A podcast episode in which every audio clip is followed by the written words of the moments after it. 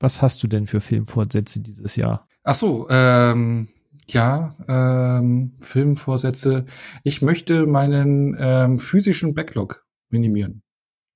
Das habe ich letztes Jahr, ich glaube, wir hatten doch unsere tolle ähm, therapeutische Folge, wo wir über den Pile of Shame geredet haben. Ach ja. Mhm. Mhm, genau, das war doch, genau, das war doch Ende 2021, ne? Das Ich war, will jetzt nichts ich. Falsches sagen, aber ich glaube ja. Genau, weil ich seitdem notiere ich mir, weil ich aber- habe einen großen physischen Backlog, also den ich mir, wo ich auch meine Letterbox private Letterbox-Liste gemacht habe. Und äh, das muss ich nochmal nachgucken, weil ich weiß ungefähr nach der Folge damals Ende 2021 oder so, da war ich bei 660 Filmen auf dieser Liste. Und, hast du die das- inzwischen bekommen? Oh, Für 660 Filme waren es damals. Also äh, wenn ich jetzt drauf gucke, dieses Datum, was ich, ich habe es aber extra notiert, es war am 23.12. hatte ich noch 661 Filme auf dieser Liste. Das heißt, Filme, die ich mir ins Regal gestellt habe, die ich entweder noch nie gesehen habe oder die ich schon mal gesehen habe, also vorab im Kino oder so, und mir dann die Edition, eine neue Edition oder sowas geholt habe, die ich dann halt noch mal gucken möchte. Weil für mich ist es so, wenn ich dann jetzt auch einen Film, den ich schon im Kino gesehen habe oder äh, was weiß ich, oder man schon kannte oder auf DVD schon hatte, aber wenn ich mir dann ein Mediabook zu denen ins Regal stelle, zu einem Lieblingsfilm, dann muss, oder was muss, dann will ich den ja auch noch mal gucken, deswegen hole ich den ja, ne? Deswegen habe ich dann eine gesamte Liste drauf gehabt. Äh, alle Filme auf der Liste, die ich halt, also alle Filme, die im Regal stehen, die noch nicht im Player äh, waren. Es waren 660 am 23.12.2000, nee, wieso steht da 2022? Nee, 2021. Ja, waren 660 Filme und aktuell bin ich bei 485. Es da hast du auch nicht was abgearbeitet. Es wird, es wird. Mhm. Genau, also A, ich habe auch einige Sachen aussortiert. Und B, man muss überlegen, äh, das ist auch, äh, äh, es ging so weit runter, obwohl ich auch neue Filme gekauft habe. Ähm, genau, und ich bin jetzt bei 485 Filmen und das möchte ich so weiterführen, weil es sich sehr befreiend äh, angefühlt hat. Ähm, und äh, aktuell mache ich es auch immer so, wenn ich sage, okay, ich will jetzt irgendwie abends einen Film schauen, ähm, dann schaue ich meistens in diesen Pool, ja, aus diesen, es sind dann immer noch 480 Filme drauf. Und äh, es findet sich eigentlich bei 480 Filmen immer irgendwas, worauf man gerade Lust hat. Ne? Also das ist ja das Gute an so einer großen Ja. Liste. also das sind äh, allerhand Filme halt drauf und von Klassikern oder ein Gladiator steht auch noch drauf oder sowas. Das sind da Filme, die man gerne noch mal guckt. Ähm, Genau, und die möchte ich einfach weiter ähm, so abarbeiten und fortführen. Vielleicht sogar noch ein bisschen weniger physisch einkaufen. Ähm, das noch ein bisschen reduzieren, wirklich nur Editionen und Sachen, die ich wirklich haben will. Also da habe ich mir so die Vorgabe gemacht, so Sachen zu holen, dass wenn sie im Briefkasten liegen oder geliefert werden, ich dann sofort Bock hätte, die zu gucken.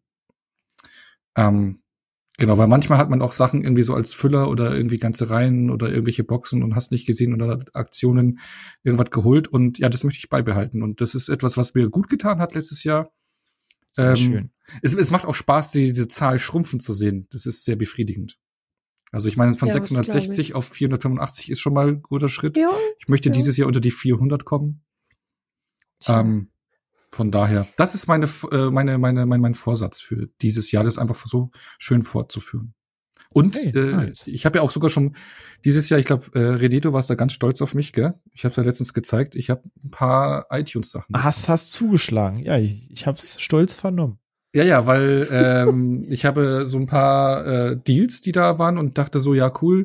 Da waren Filme wie Iraq Attack, den ich halt auf DVD unten im Regal habe. Das ist einer meiner Comfort-Filme, also den ich gerne immer mal so reinlege und so für Kopf aus.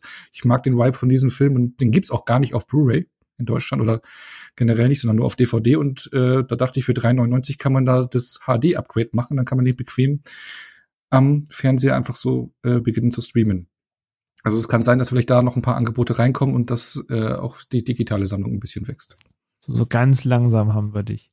Ja, ja, ganz langsam. So Ja, das, Step by ist, Step. das Ding ist, ist aber, äh, die Dinger stehen immer noch im Regal, so ist es nicht. Obwohl, Ja. ich habe jetzt auch einen Film gekauft, äh, den ich nicht im Regal habe, und zwar, das liegt jetzt an der aktuellen Veröffentlichungskultur von, ich glaube, Sony ist es gewesen, oder? Äh, The Woman King. Der in Oh, Deutschland, ja. der kommt überall im Ausland, kommt Der er auf. kommt hier nur als DVD oder so, habe ich irgendwie ja, genau, der gelesen kommt in Discord, Deutschland ne? physisch Wow. nur auf DVD. Ähm, Wow. im Ausland überall sogar auf Blu-ray, sogar auf 4K. Also hier in Deutschland war auch eine Blu-ray angekündigt, zwar keine Ja. 4K UHD, ähm, aber es war eine Bluray angekündigt. Die haben sie kurz ein paar, zwei Wochen oder so vor Start dann gecancelt. und äh, auf die UHD kam wäre hier sowieso nicht rausgekommen. Aber da merkt man wieder den Nischenmarkt. Ähm, Deutschland, also so, so, so. so Aber ist ja krass, dass wir auch bei Blu-ray immer noch von dem ne? Nischenmarkt sprechen. Also wie lange gibt es Blu-rays? 13 Jahre, 15 Ich hab- Jahre? also ich, ich hab- erinnere mich noch ganz, ganz lang zurück zu, als die PS3 kam, als das ganze Blu-ray-Thema losging. Das ist jetzt halt auch schon wieder ein paar Tage her. Ja, ja, ich, ich, ich meine, bei uns im Discord war da auch eine ganz heiße Diskussion die Tage, habe ich dann nachträglich gelesen. Ich Mhm. war das Wochenende, am das Wochenende. Ich habe da eine ganz andere Theorie dazu, weil ich glaube, im, im Discord ging so die, die Diskussion bezüglich Preiskultur und wie Deutschland tickt oder sowas oder Marketing und bli und bla.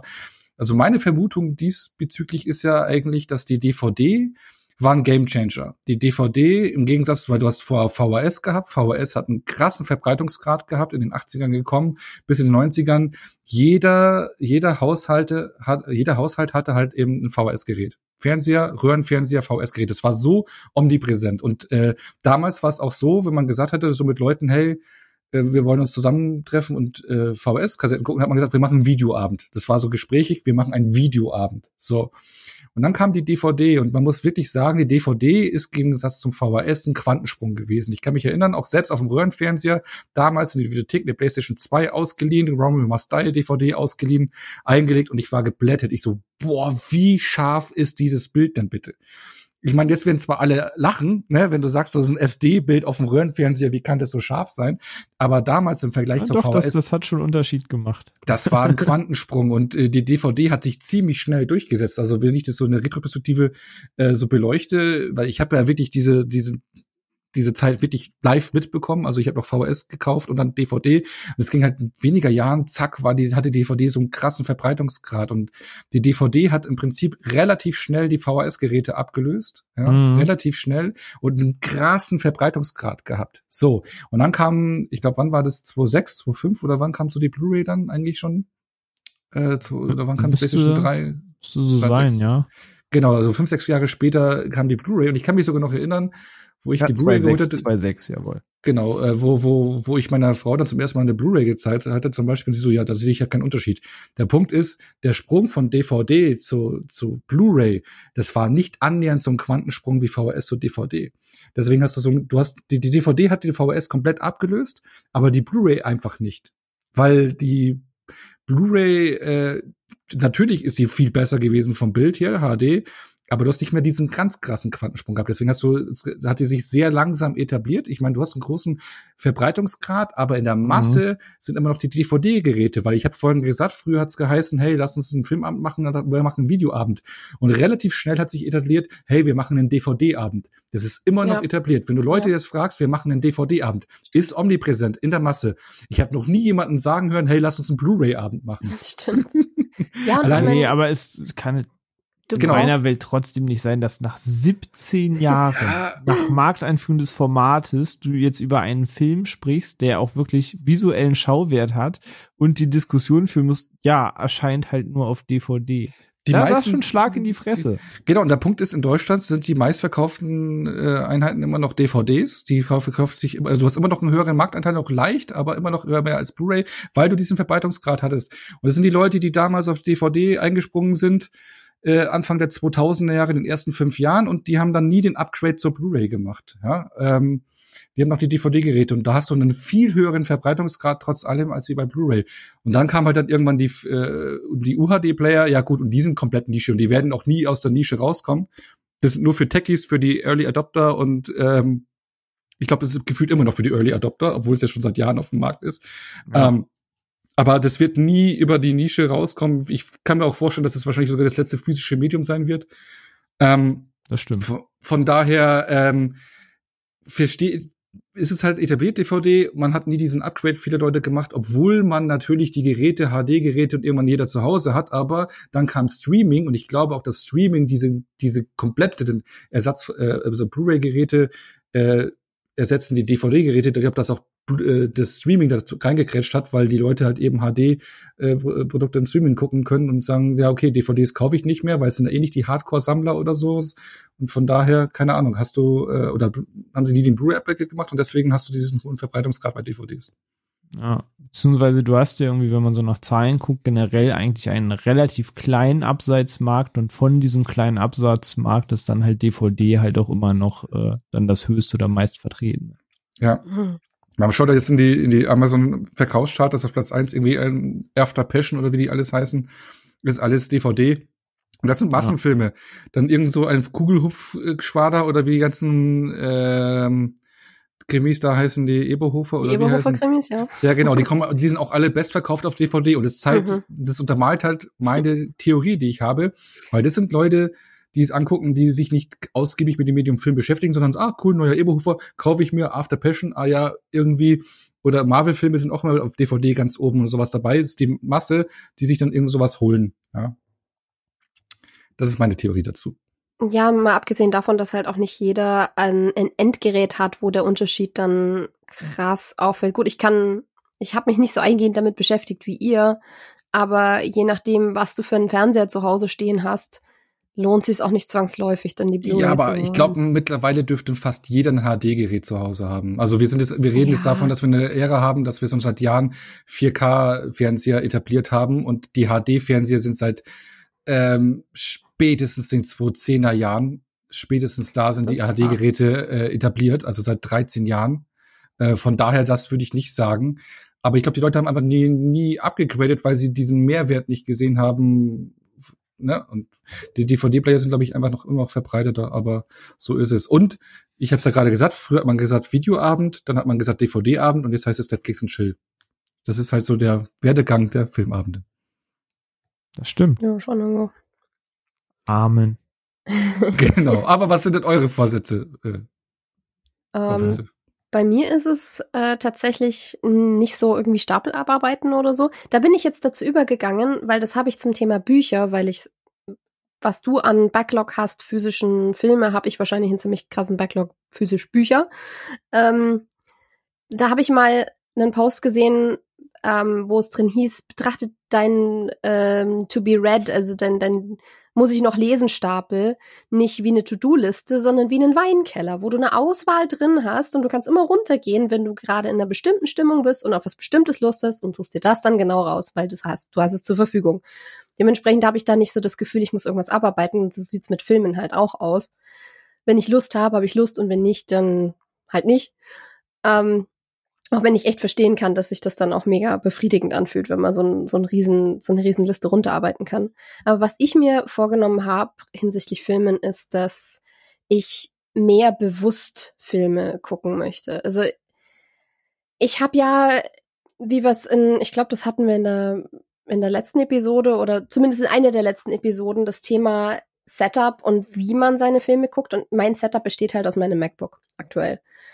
Und da habe ich nicht so dieses, ich zelebriere das und setz mich aufs Sofa und mache den Fernseher an und habe so mein kleines Heimkino quasi, sondern ich habe halt einen Screen. Und ich ertappe mich dann immer wieder dabei, wie ich halt doch mal aufs Handy gucke oder wie ich was anmache und mehr oder weniger nebenher laufen lasse. Nicht, wenn ich was Podcast gucke oder so oder wenn ich einen Film wirklich mich drauf gefreut habe oder so. Aber auch da ab und zu tappe ich halt rein, dass dann doch irgendwie das Handy nebenher an ist.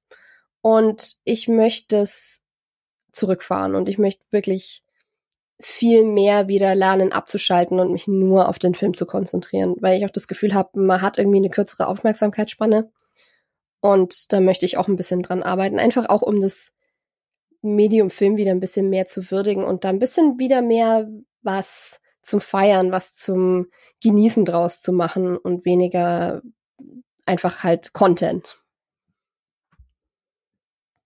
Das versteht man. Dann lässt sich auch ja recht leicht ablenken ja, durch diese Smartphone-Geschissel. Yep. Wenn es mal irgendwie so ein paar Längen hat, der Film oder so, ja, okay, kannst du mal ja. kurz irgendwas nachgucken. Ja, genau. In unseren Discord schauen zum Beispiel währenddessen. Ja, zum Beispiel. Wenn mich ein Film dahin bringt, dann hat der Film bei mir eigentlich schon fast verloren. Dann bin ich schon nah an dem Punkt, da ich sage, dann brauche ich ihn eigentlich auch gar nicht gucken.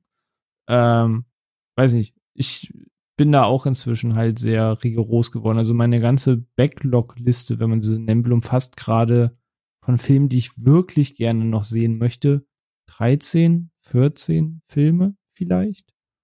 Ähm, also die ist halt relativ klein, weil das, was mich wirklich interessiert, gucke ich meist. Es gibt so ganz viele Filme mit, ja, ist vielleicht irgendwie nett oder könnte ich interessieren, Aber wenn die länger als ein halbes Jahr irgendwie bei iTunes auf meiner Wunschliste rumliegen, wo ich sie ja immer nicht geguckt habe, dann ist die Chance relativ hoch, dass ich sie literally gar nicht mehr gucke, weil bis dahin erscheinen schon wieder 15 neue Sachen, dann erscheinen noch Serien, dann zocke ich sehr viel und denke mir, ey, eh dir so langweilig ist, dass du dies, das, jenes, das nicht guckst, der Release nicht kommt, du nicht zockst und dann mal diesen Film guckst, äh, reden wir wahrscheinlich irgendwie von einer Wintersonnenwende und dann schmeiß ihn halt auch immer von der Liste runter, weil ich irgendwie dann das Interesse halt doch nicht so groß da ist. Und äh, es muss mich halt schon was wirklich interessieren und wirklich catchen, dass ich es dann halt auch irgendwie direkt sehen will. Also ich bin einfach sehr, sehr, sehr selektiv in meinem Interesse und meiner Auswahl geworden, weshalb irgendwie diese ganzen Listen doch sehr klein sind. Und dieser Punkt, den, den du gerade sagtest, mit irgendwie, wenn ich dann aufs Handy gucke und dies und das, ähm, dann ist da ein Film bei mir halt schon relativ durchgefallen. Das hatte ich halt bei Nope gehabt. Der hat mich nach einer Stunde immer noch so gelangweilt,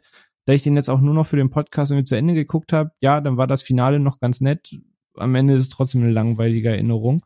Und dann denke ich mir, halt, die zweite Stunde hätte ich auch irgendwas anderes machen können. So, das, also weiß ich nicht. Dann schwer für den Film, das dann noch irgendwie für mich zu retten, sage ich mal. Weil dann hat er mich eigentlich schon verloren und dann kann man jetzt halt woanders nutzen. Hm. Und hast du dann noch spezielle Vorsätze für dieses Jahr oder denkst du genauso weitermachen? Nö, eigentlich, das eigentlich sehr gesund, ne? wollte eigentlich genauso weitermachen. Ich fühle mich nicht von irgendeinem Druck zerschlagen. Ich habe keine irgendwie Listen, die irgendwie überquillen oder so. Ich habe irgendwie eine Handvoll Sachen, die mich interessieren. Die gucke ich dann auch meist und äh, will eigentlich genau da weitermachen, so einfach auf meine Kerninteressen zu hören. Und wenn man da mal alles geschaut hat und einfach Bock hat, einen Film zu gucken, dann kann man immer noch schauen, was könnte dich nur ansprechen, was ist gerade populär, was ist gerade in aller Munde und dann findet man immer noch irgendwas zum Reinschauen. Aber ich muss halt nicht alles sehen, um es gesehen zu haben. Da bin ich einfach lange, lange weg von. Hm. Das ist spannend. Gute Einstellung. Ähm, aber trotzdem gibt's ja immer irgendwas, du hast ja gerade gesagt, was man gesehen haben will, worauf man sich freut. Und ich glaube, auch dieses Jahr ähm, ist da einiges im Petto, auch für dich, René, glaube ich. Aber was, natürlich. Was in Serien und Filmform äh, dieses Jahr noch rauskommt. Denn wir hatten die letzten beiden Episoden eben Blicke auf das Serien- und Filmjahr gemacht und jetzt wollten wir mal äh, nach vorne schauen und äh, haben jetzt äh, das äh, Serien- und Filmformat äh, gebündelt und gucken mal ins Jahr 2023, was ja schon mitten einmal laufen ist. Ich glaube, so ein paar Kandidaten sind sogar schon im Kino ähm, oder starten jetzt äh, teilweise mhm. auch vielleicht mit ähm, Erscheinen dieser Episode. Ähm, deswegen wollen wir da mal direkt einsteigen, gucken, worauf wir uns freuen. Also auch nur so als Vorwarnung. Natürlich ist es kein umfassender Ausblick mit allen möglichen Filmen und Serien, die rauskommen. Ja, dann sitzen und, wir morgen noch hier. Genau, sondern es ist ein sehr höchst subjektiver Jahres, äh, eine höchst, äh, höchst subjektive Jahresvorschau. Sachen, auf die wir uns freuen, vielleicht ein paar Sachen, die was werden könnten. Punkt Nummer eins darauf hingewiesen, Punkt Nummer zwei soll darauf hingewiesen werden. Ich glaube, wenn ich mich an unsere letztes Jahr äh, an die Vorschau erinnere, ist dann natürlich auch immer so das Ding mit den Releases, äh, gerade im Streaming-Bereich äh, und im Serienbereich dazu auch. Viele Sachen erscheinen spontan, werden spontan verschoben. Ich glaube, wir hatten letztes Jahr Havoc von äh, ähm, Dingens hier, äh, wie heißt der? Äh, ich habe den Namen vergessen. Gareth Edwards, der von, Edward, Edwards, von, äh, von nee, nee, nee. The Raid. Ja, von The Raid, genau, ja. Mhm. Ähm, genau. Ähm, der Film mit Tom Hardy, wo wir uns voll drauf gefreut hatten, der immer noch nicht erschienen ist. Aber der, ja, das dieses stimmt, Jahr, der dieses Jahr erscheinen könnte. Also sowas kann auch passieren. Wir empfehlen was, freuen uns was, was und es kommt einfach nicht, sondern einfach ein Jahr später. Kann alles passieren. Kann auch noch Sachen reinrutschen, die wir nicht auf dem Zettel hatten. Ich glaube auch, dass in unseren Toplisten manche Filme gelandet sind, die wir letztes Jahr zum Zeitpunkt der Vorschau noch gar nicht auf, auf dem Zettel haben. Ne, äh, ich glaube, äh, Chacha Real Smooth oder ähm, hier The Fallout hatten wir, glaube ich, gar nicht auf dem Schirm. Die in den nee, so ein paar kommen immer aus, aus heiterem Himmel. Ohne jede Ankündigung laufen die auf irgendeinem Filmfestival oder so an und plötzlich ist das der neue boomende Film der Saison. Genau, also das werden wir, glaube ich, wieder haben. Genau, da vorbehaltlich. Aber wir versuchen einen unseren höchst subjektiven äh, Blick äh, einigermaßen umfangreich zu gestalten. Aber bevor das dann doch richtig losgeht, bitte ich um Ruhe im Saal.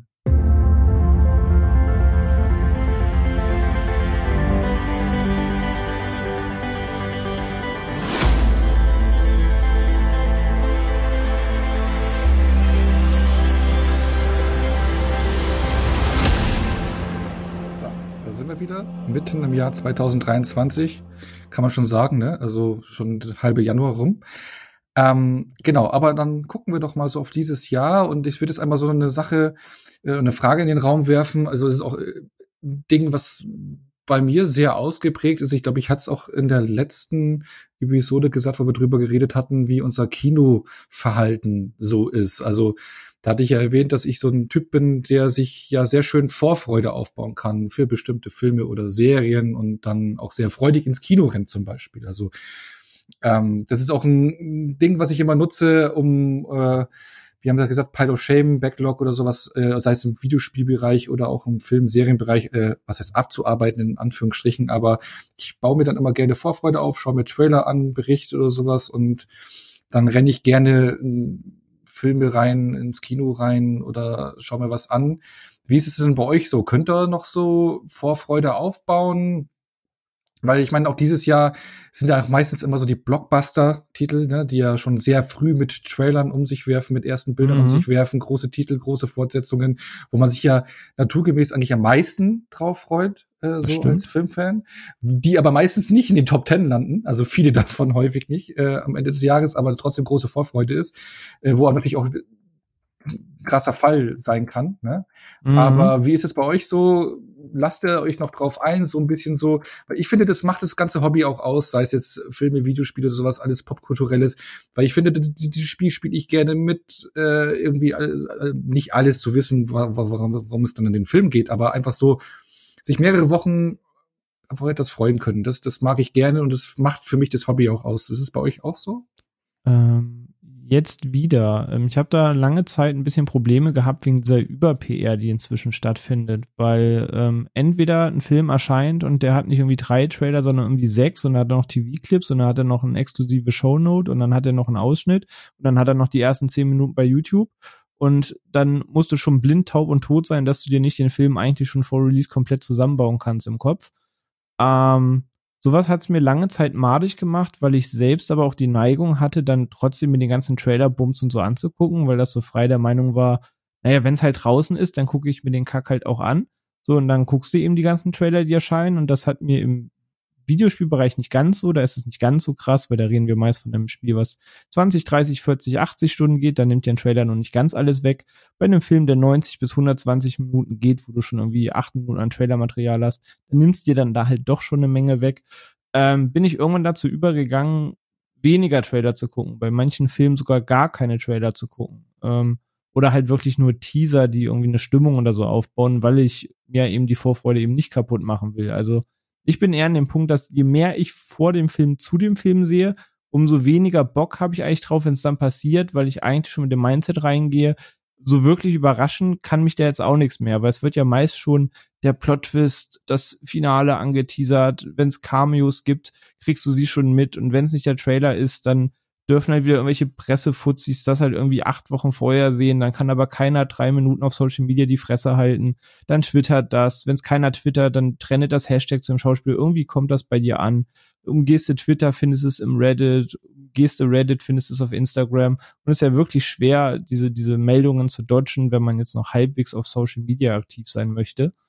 Ähm, da musste ich für mich halt so ein bisschen Weg finden, mich da dann entsprechend wieder auf Dinge zu freuen und äh, bin halt dazu übergegangen, vieles mir dann halt einfach gar nicht mehr anzugucken. Also Beispiel, wir werden ja heute ja noch drüber sprechen, wo wir uns mit am meisten freuen. Das sind bei mir so fünf, sechs Titel, die da ganz weit oben stehen.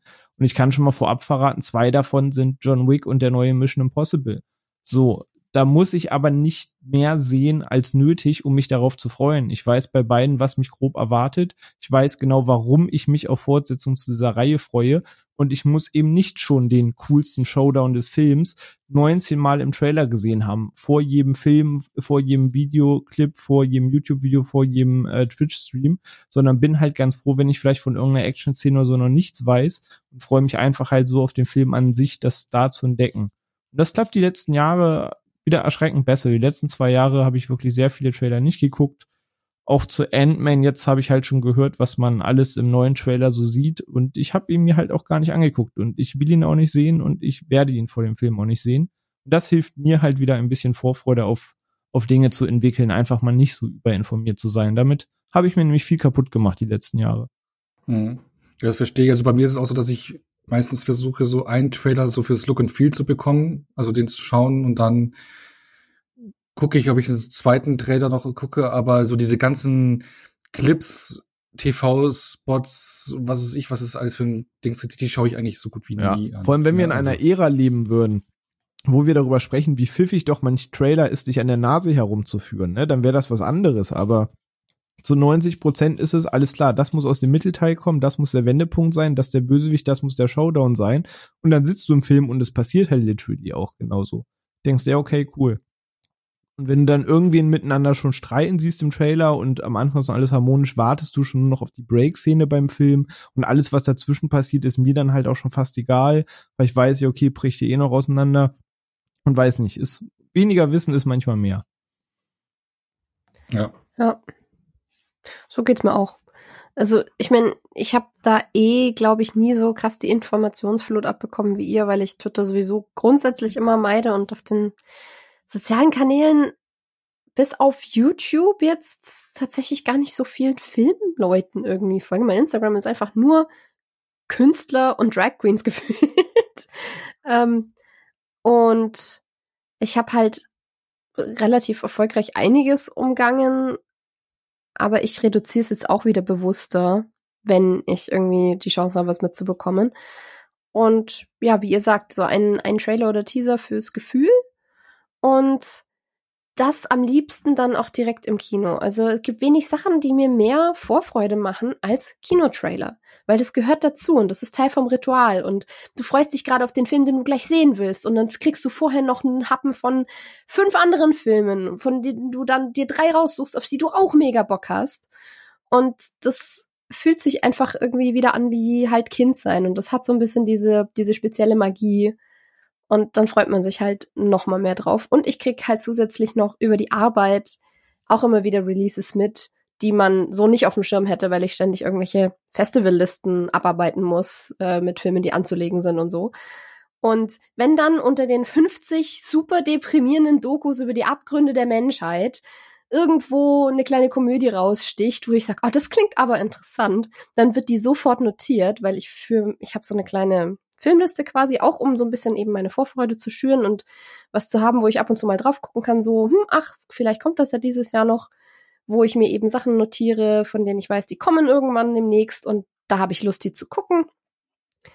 Und äh, manchmal vergesse ich diese Liste dann für ein paar Wochen oder Monate und gucke dann mal wieder drauf und dann so, ach, mal gucken, ob da inzwischen irgendwie was da ist und dann kann man das mal raussuchen und es ist auch irgendwie so, so ein wie Ostereier suchen irgendwie ein bisschen. Und das macht mir dann richtig viel Vorfreude. Das ist doch schön. Ähm, Vorfreude aufbauen, ich würde nämlich jetzt bei den ersten Bereich reingehen, wo wir schon in die Vorschau gehen. Vorfreude aufbauen bei Serien zum Beispiel ist ja, was heißt schwerer? Ich meine, es gibt Serien, die fortgesetzt wird, da ist man gehypt, aber so bei neuen Serien, wenn sie jetzt nicht schon irgendwas umsetzen, wovon man Fan ist, sei es irgendwie Star Wars, Marvel, halt bestehende Marken oder sowas. Ne? Bestehende ne? Marken, wie es man bei Witcher hatte oder was weiß ich was, äh, dann äh, ja, ich meine, kann man sich immer meistens Vorfreude aufbauen anhand der Leute, die dahinter stehen.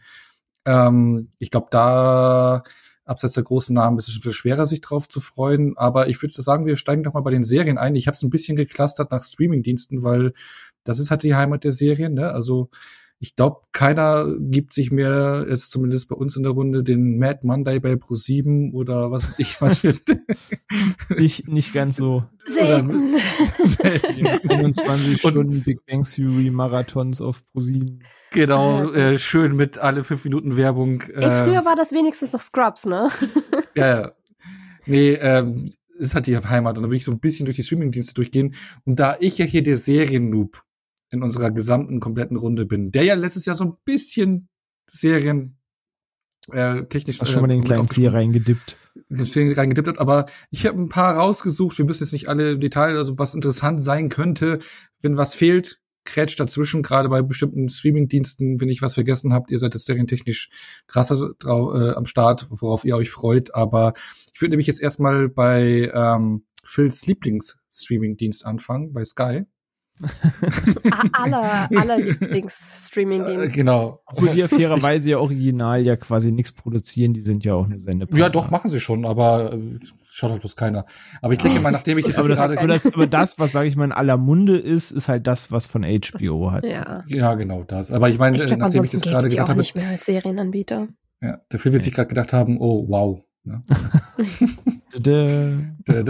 Aber ich würde jetzt einfach mal mit der Serie Star äh, anfangen, die mal kurz, kurz reinhauen. Habt ihr, wenn ihr das lest, eigentlich auch immer Owen Wilson im Ohr? Jedes Mal, wenn ich den Namen von dem Streamingdienst wow. lese, ist es immer so, wow. Jedes Mal. Auch mal seine Videomontage im Kopf, ja. Genau. Da gibt es eine Videomontage mit einer Schildkröte, die so klingt wie er, wo immer die Schildkröte und er zwischengeschnitten werden. Das ist fantastisch. Jeder Filmfan bitte einmal auf YouTube eingeben. Einfach irgendwie Owen Wilson Turtle oder so. Es ist, es ist fantastisch. Kinogold. okay. Ist eh ein sympathischer Dude eigentlich. So. Äh, genau, ich will jetzt mal mit der Serie anfangen, die heute Startaufnahme äh, gestartet ist. Und zwar The Last of Us die, glaube ich, schon gerade ein bisschen kleinen Hype bekommt, auch abseits der Videospielgefilde. Ähm, also ich freue mich auf die Serie, werde sie dann auch, wenn ich Zeit habe, schauen. Wöchentlicher Release. Ähm, der lehnt sich ja sehr nah an der Vorlage an. Ich glaube, es sind auch maximal zwei Staffeln geplant, da es ja auch bis mhm. dato nur zwei Spiele gibt. Also man will genau. nicht den Quellen äh, die Quelle überholen, so wie man es bei Game of Thrones gemacht hat, sondern äh, wenn man maximal zwei Staffeln. Ähm, ja, die ersten Stimmen sind gut, dass man sich sehr nah an der Vorlage hält, das Feeling äh, ja mit einfängt, ein paar kleinere eigene äh, eigene oder eigene Sachen mit reinbringt, Entwicklungen ein bisschen anders sind wie im Spiel, aber im Großen und Ganzen den Tonalität trifft ich glaube, jetzt mache ich schon wieder äh, versteckte Werbung, aber äh, wir haben heute auch, glaube ich, in Discord schon recht ausgiebig darüber geredet. Ne? Ähm, wie sieht's da bei euch aus? Äh, ja, also wenn wir jetzt Stand diese Minute jetzt hier nicht sitzen würden, dann wäre jetzt der Abend, wo ich halt äh, die Episode schauen würde. Stattdessen verschiebt sich das dann wahrscheinlich auf morgen Abend oder so, weil Same, ja. da war jetzt nicht mehr die Zeit, äh, zwischen Feierabend und noch Essen und dies und das und dann jetzt der Aufnahme. Von daher ist das jetzt einen Tag aufgeschoben. Aber ja, ähm, schauen werde ich. Das habe ich ja schon öfter gesagt. Ich bin von dem, von dem Spiel als solches nicht der allergrößte Fan, aber die, die reine Story-Prämisse des, des äh, Spiels ist schon ziemlich nice. Und ich bin mal gespannt, wie man es umsetzt. Ich ahne so ein bisschen einen Mix aus, okay, das sieht wirklich nice aus und das fängt die Atmosphäre richtig gut ein und das erweitert auch äh, an, an den richtigen Stellen die Geschichte, wo man auch damit spielen kann, dass man jetzt halt eine Serie ist. Ähm, aber auf der anderen Seite einem immer begleitenden Gefühl einer Geschichte, die ich halt eh schon kenne, deren Ausgang mir bewusst ist, wo ich genau weiß, was in der letzten Minute passieren wird, was dann halt immer ein bisschen downer ist, weil eine Serie bei mir auch ein bisschen davon lebt, dass ich halt nicht weiß, was am Ende auf mich wartet. Und hier wird es halt etwa 0,00 Überraschungen geben. Aber nichtsdestotrotz mag ich, wie HBO Serien produziert. Die haben mich selten, es kam schon vor, aber selten bei Serien enttäuscht, weil die halt einfach Big Budget am Start haben dafür. Ähm, und allein für das ganze Look and Feel der Serie habe ich trotzdem schon Bock drauf. Werde es mit diesbezüglich auf jeden Fall angucken. Mhm. Nochmal zur Erklärung vielleicht für die Leute, die The Last of Us nicht kennen. Äh, weiteres Zombie weitere Zombie-Serie könnte man böse formulieren. Naja, aber es sind ja hier Infizierte, ne? keine, keine Zombies, aber. Ja, technisch ja. gesehen sind es keine Zombies. Ich weiß, es sind Infizierte. Ja, aber es ist, schwimmt schon im gleichen Fuhr. Ja, du hast also ein post, postapokalyptisches Setting, genau, und äh, die Hauptfigur ähm, reitet, achso, was soll ich schon sagen, reitet, aber äh, schmuggelt eine, ein kleines Mädchen durch diese postapokalyptische Welt und ja. Wo wolltest du mit dem Reitet hin? Ja, die reiten von einer Scheiße. Ja, sie, sie reiten halt eigentlich von einer Stadt zur anderen, aber der Plan ja. geht nicht ganz so auf. Na gut. Genau. Also Sophia, äh, wie stehst du zu The Last of Us? Kennst du die Spielvorlage um, ähm. oder Bock auf die Serie oder sagst du Next? Ich kenne das Spiel, hab's nicht gespielt, wie bei 90 Prozent sämtlicher Videospiele überhaupt. Ähm, ich reizen tut sie mich schon, weil ich ich finde die Besetzung fantastisch und HBO ist halt bis zum gewissen Grad immer ein Qualitätsgarant. Aber ich habe halt das Problem einfach mit mit mit Sky slash Wow als als Anbieter. Das ist halt für mich ein Ding, was Sachen hinter eine Mauer setzt, weil ich den halt nicht auch noch habe. Und dass ich dann sag, vielleicht hole ich mir jetzt irgendwie doch noch über fünf Ecken ein Probeabo oder organisiere es mir irgendwie, äh, ist über, über Freunde oder was auch immer, ist dann halt, da muss die Serie schon richtig krass sein und mich wirklich, wirklich, wirklich wahnsinnig interessieren, dass ich mir die Mühe mache. Und so wird das wahrscheinlich irgendwo auf wenn ich mal die Gelegenheit habe, werde ich es gucken und wenn nicht, dann wird es wahrscheinlich leider irgendwo auf meiner To-Do-Liste versumpfen oder halt nicht darauf landen. Was schade ist, aber ja. Ja, so. Ich meine, es gibt ja eh viele Serien raus. Also ich will noch eine, es gibt noch eine Serie noch hinterherwerfen, genau wenn wir jetzt The Last of Us äh, abschließen. Und zwar, ich weiß nicht, ob die auf Sky letztlich landen wird. Äh, sie startet jetzt auf Peacock Plus. Oder heißt es auch Peacock Plus oder heißt es einfach nur Peacock? Heißt, heißt einfach nur Peacock, Peacock oder? Ja, oder Peacock, ja. Ähm, und zwar, die will ich nur reinwerfen und einfach nur kurz fragen, habt ihr Bock drauf? Ja, nein. Und zwar Pokerface. Ähm, mit Natascha Leon in der Hauptrolle, die ja so eine Mystery-Serie, die erkennen kann, wenn jemand lügt und äh, ich glaube, das, was die Serie wirklich interessant macht, ja klar, so eine Mystery-Crime-Serie, ähm, komplett alle Folgen inszeniert und geschrieben von Ryan Johnson. Und es sollen ja auch wirklich unabhängige Folgen sein, soweit ich weiß. Also wirklich so Case of the Week mäßig. Was mich ja. Wiederum sehr ködern würde. Also ich habe schon Bock. Ich, mag die Darstellerin, wenn die so ein bisschen das Absurde von irgendwie Russian Doll noch mit reinbringt. Und dann Ryan Johnson. Ja, doch, ja, ich hab Bock. Eben, also ich glaube, am 26. startet sie in den USA auf Peacock. Ähm, genau, ich glaube, es ist noch gar nicht geklärt, wo sie hier landet. Ich glaube, ein paar Peacock-Serien waren noch auf Sky, aber ist, glaube ich, dann doch wieder nicht so. Ist wieder so ein Hin und Her, aber es kann sein, dass es da mhm. landet. Release ist in Deutschland. Uh. ja, ist immer noch so ein Thema. Ich war in der Vorbereitung mega, mega irritiert, weil in den Staaten ist halt auch gerade ein Film rausgekommen, Russell Crowe, der Pokerface heißt. Und ich dachte mir, ja, Pokerface ist doch ein Film, was für eine Serie. Jetzt habe ich gesehen, dass jetzt quasi zeitgleich auch eine Serie an Start geht, die halt auch Pokerface heißt. Genau. Äh, sli slightly irritierend, hat nichts mit dem äh, Thriller mit Russell Crowe zu tun. Genau, der eine Sky Original, das ist eine Sky Original Produktion. Tatsächlich Deswegen hatte ich ihn wahrscheinlich nicht auf dem Schirm, weil bei mir war jetzt der umgekehrte Effekt. Hä? Pokerface? Welcher Film? Ja, der wird Russell bei Crowe, iTunes was? US seit paar Tagen vermarktet, oben im Banner und so weiter. Pokerface, ah. Screenwriting, ah. Russell Crowe, directed ah. by Russell Crowe von, mit und geschrieben von äh, Russell Crowe. Ähm, okay. Und da hatte ich die ganze Zeit Pokerface so, so präsent im Kopf, weil ich halt immer iTunes dann täglich reinschaue. Ähm, aber ja, doch, ähm, wie er sagt, die Frage ist, ist die Serie quasi, erzeugt sie genug Bass, dass sie schnell synchronisiert wird und den Weg hierher findet? Oder ist es eine der leider inzwischen sehr vielen Serien, die erst sehr, sehr spät den Weg findet, wenn nicht sogar manchmal gar nicht? Ähm, also ich meine, Deutschland hat jetzt auch vor kurzem endlich Yellow Jackets entdeckt. Das ist halt auch ein Thema, das in Amerika schon ein bisschen älter ist. Ähm, von daher mal gucken. Lust drauf hätte ich, aber ich habe noch nichts von einem von einem deutschen Serienstart gehört, fairerweise. Von daher bin ich da mal vorsichtig gespannt drauf. Okay. Ja, sonst weiß ich jetzt nicht, was bei Sky oder HBO ist dieses Jahr großartig kommt. Ich glaube, ein paar Sachen. Ich weiß nicht, habt ihr noch da. Es gibt noch ein großes Zugpferd, das sie haben, aber ich bin ganz ehrlich, dieses Zugpferd hat mich mit Staffel 1 komplett erwischt. Also ich würde jetzt nur noch nagelneue Serien besprechen. Äh, Fortsetzungen so, okay, okay, ich, okay, okay, äh, Genau, ich würde jetzt erstmal, also wir, genau, das habe ich auch gar nicht gesagt, erklärt. Äh, wir würden jetzt, Ono macht seine eigenen Regeln und sagt niemandem irgendwas. Genau, das müsst ihr doch wissen, was ich denke. Ähm, nee, ähm, ich würde jetzt erstmal wirklich Serien-Neustarts, also komplett neue angehen und danach okay, gucken okay. wir drauf, was kommt neu, ne? Genau, also ah, okay. und weil es komplett neue Sachen, genau, äh, weil komplett neue Serien ist das sehr schwer einzuschätzen. Ich glaube, es kommt zwar hier und da noch ein paar HBO Sachen. Ähm, ja, es gibt irgendwie so, so eine neue True Crime Serie, wird gerade in den Staaten relativ hochgekocht, äh, die sich Love and Death nennt. Da spielt äh, Elizabeth Olsen die Hauptrolle. Aber auch da ist halt noch nicht so viel bekannt, weil äh, du, du sprichst gerade einen spannenden Punkt an und das kann man vielleicht jetzt mal gleich klären, weil das wird jetzt noch auf diverse Serien zu äh, kommen, auf die, über die wir heute sprechen.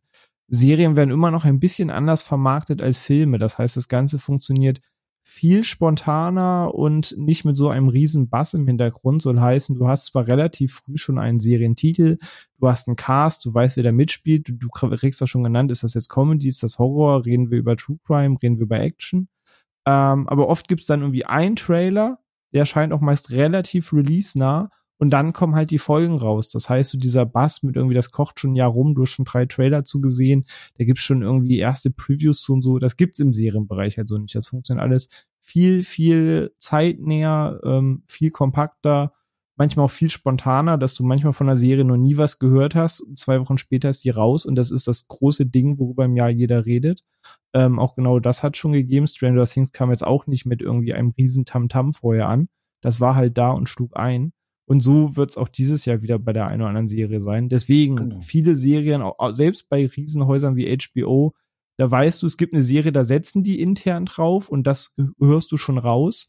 Aber mehr außer ist True Crime und spielt Elizabeth Olsen mit, gibt's halt auch noch nicht zu, zu sagen für den Normalzuschauer jetzt. Von daher dann immer schwer zu sagen, habe ich richtig Bock drauf, weil äh, kann was werden, kann aber auch sein, dass wir irgendwann einen ersten Trailer sehen und denken, sieht gar nicht so geil aus. Ähm, ja, von daher manchmal hat man halt ja noch gar nicht mal Bewegtbild oder so, über das man ja. sprechen kann, sondern e-, echt nur Titel, Cast und Idee dahinter. Wie, wie, wie zum Beispiel, ich glaube, da einen Trailer. Es kommt nämlich auch von HBO White House Plumbers raus, äh, wo es um den Watergate-Skandal geht, eine Miniserie mit Downhall Gleason, Woody Harrelson, äh, Lena Headey äh, im Cast, also auch ein namhafter Cast. Mhm. Kann was werden, muss aber nicht. Aber du hast eigentlich immer so die große HBO Qualität. Also da kann man meistens ja. einschalten. Aber das ist auch das, was ich meinte. Wir werden nicht umfangreich hier reden können, gerade Serienbereich. Nee. Das habe ich auch eben vorhin mit ansprechen wollen bei der Vorfreude. Die kannst du bei den Serien abseits von bekannten Marken ja kaum aufbauen. Ne?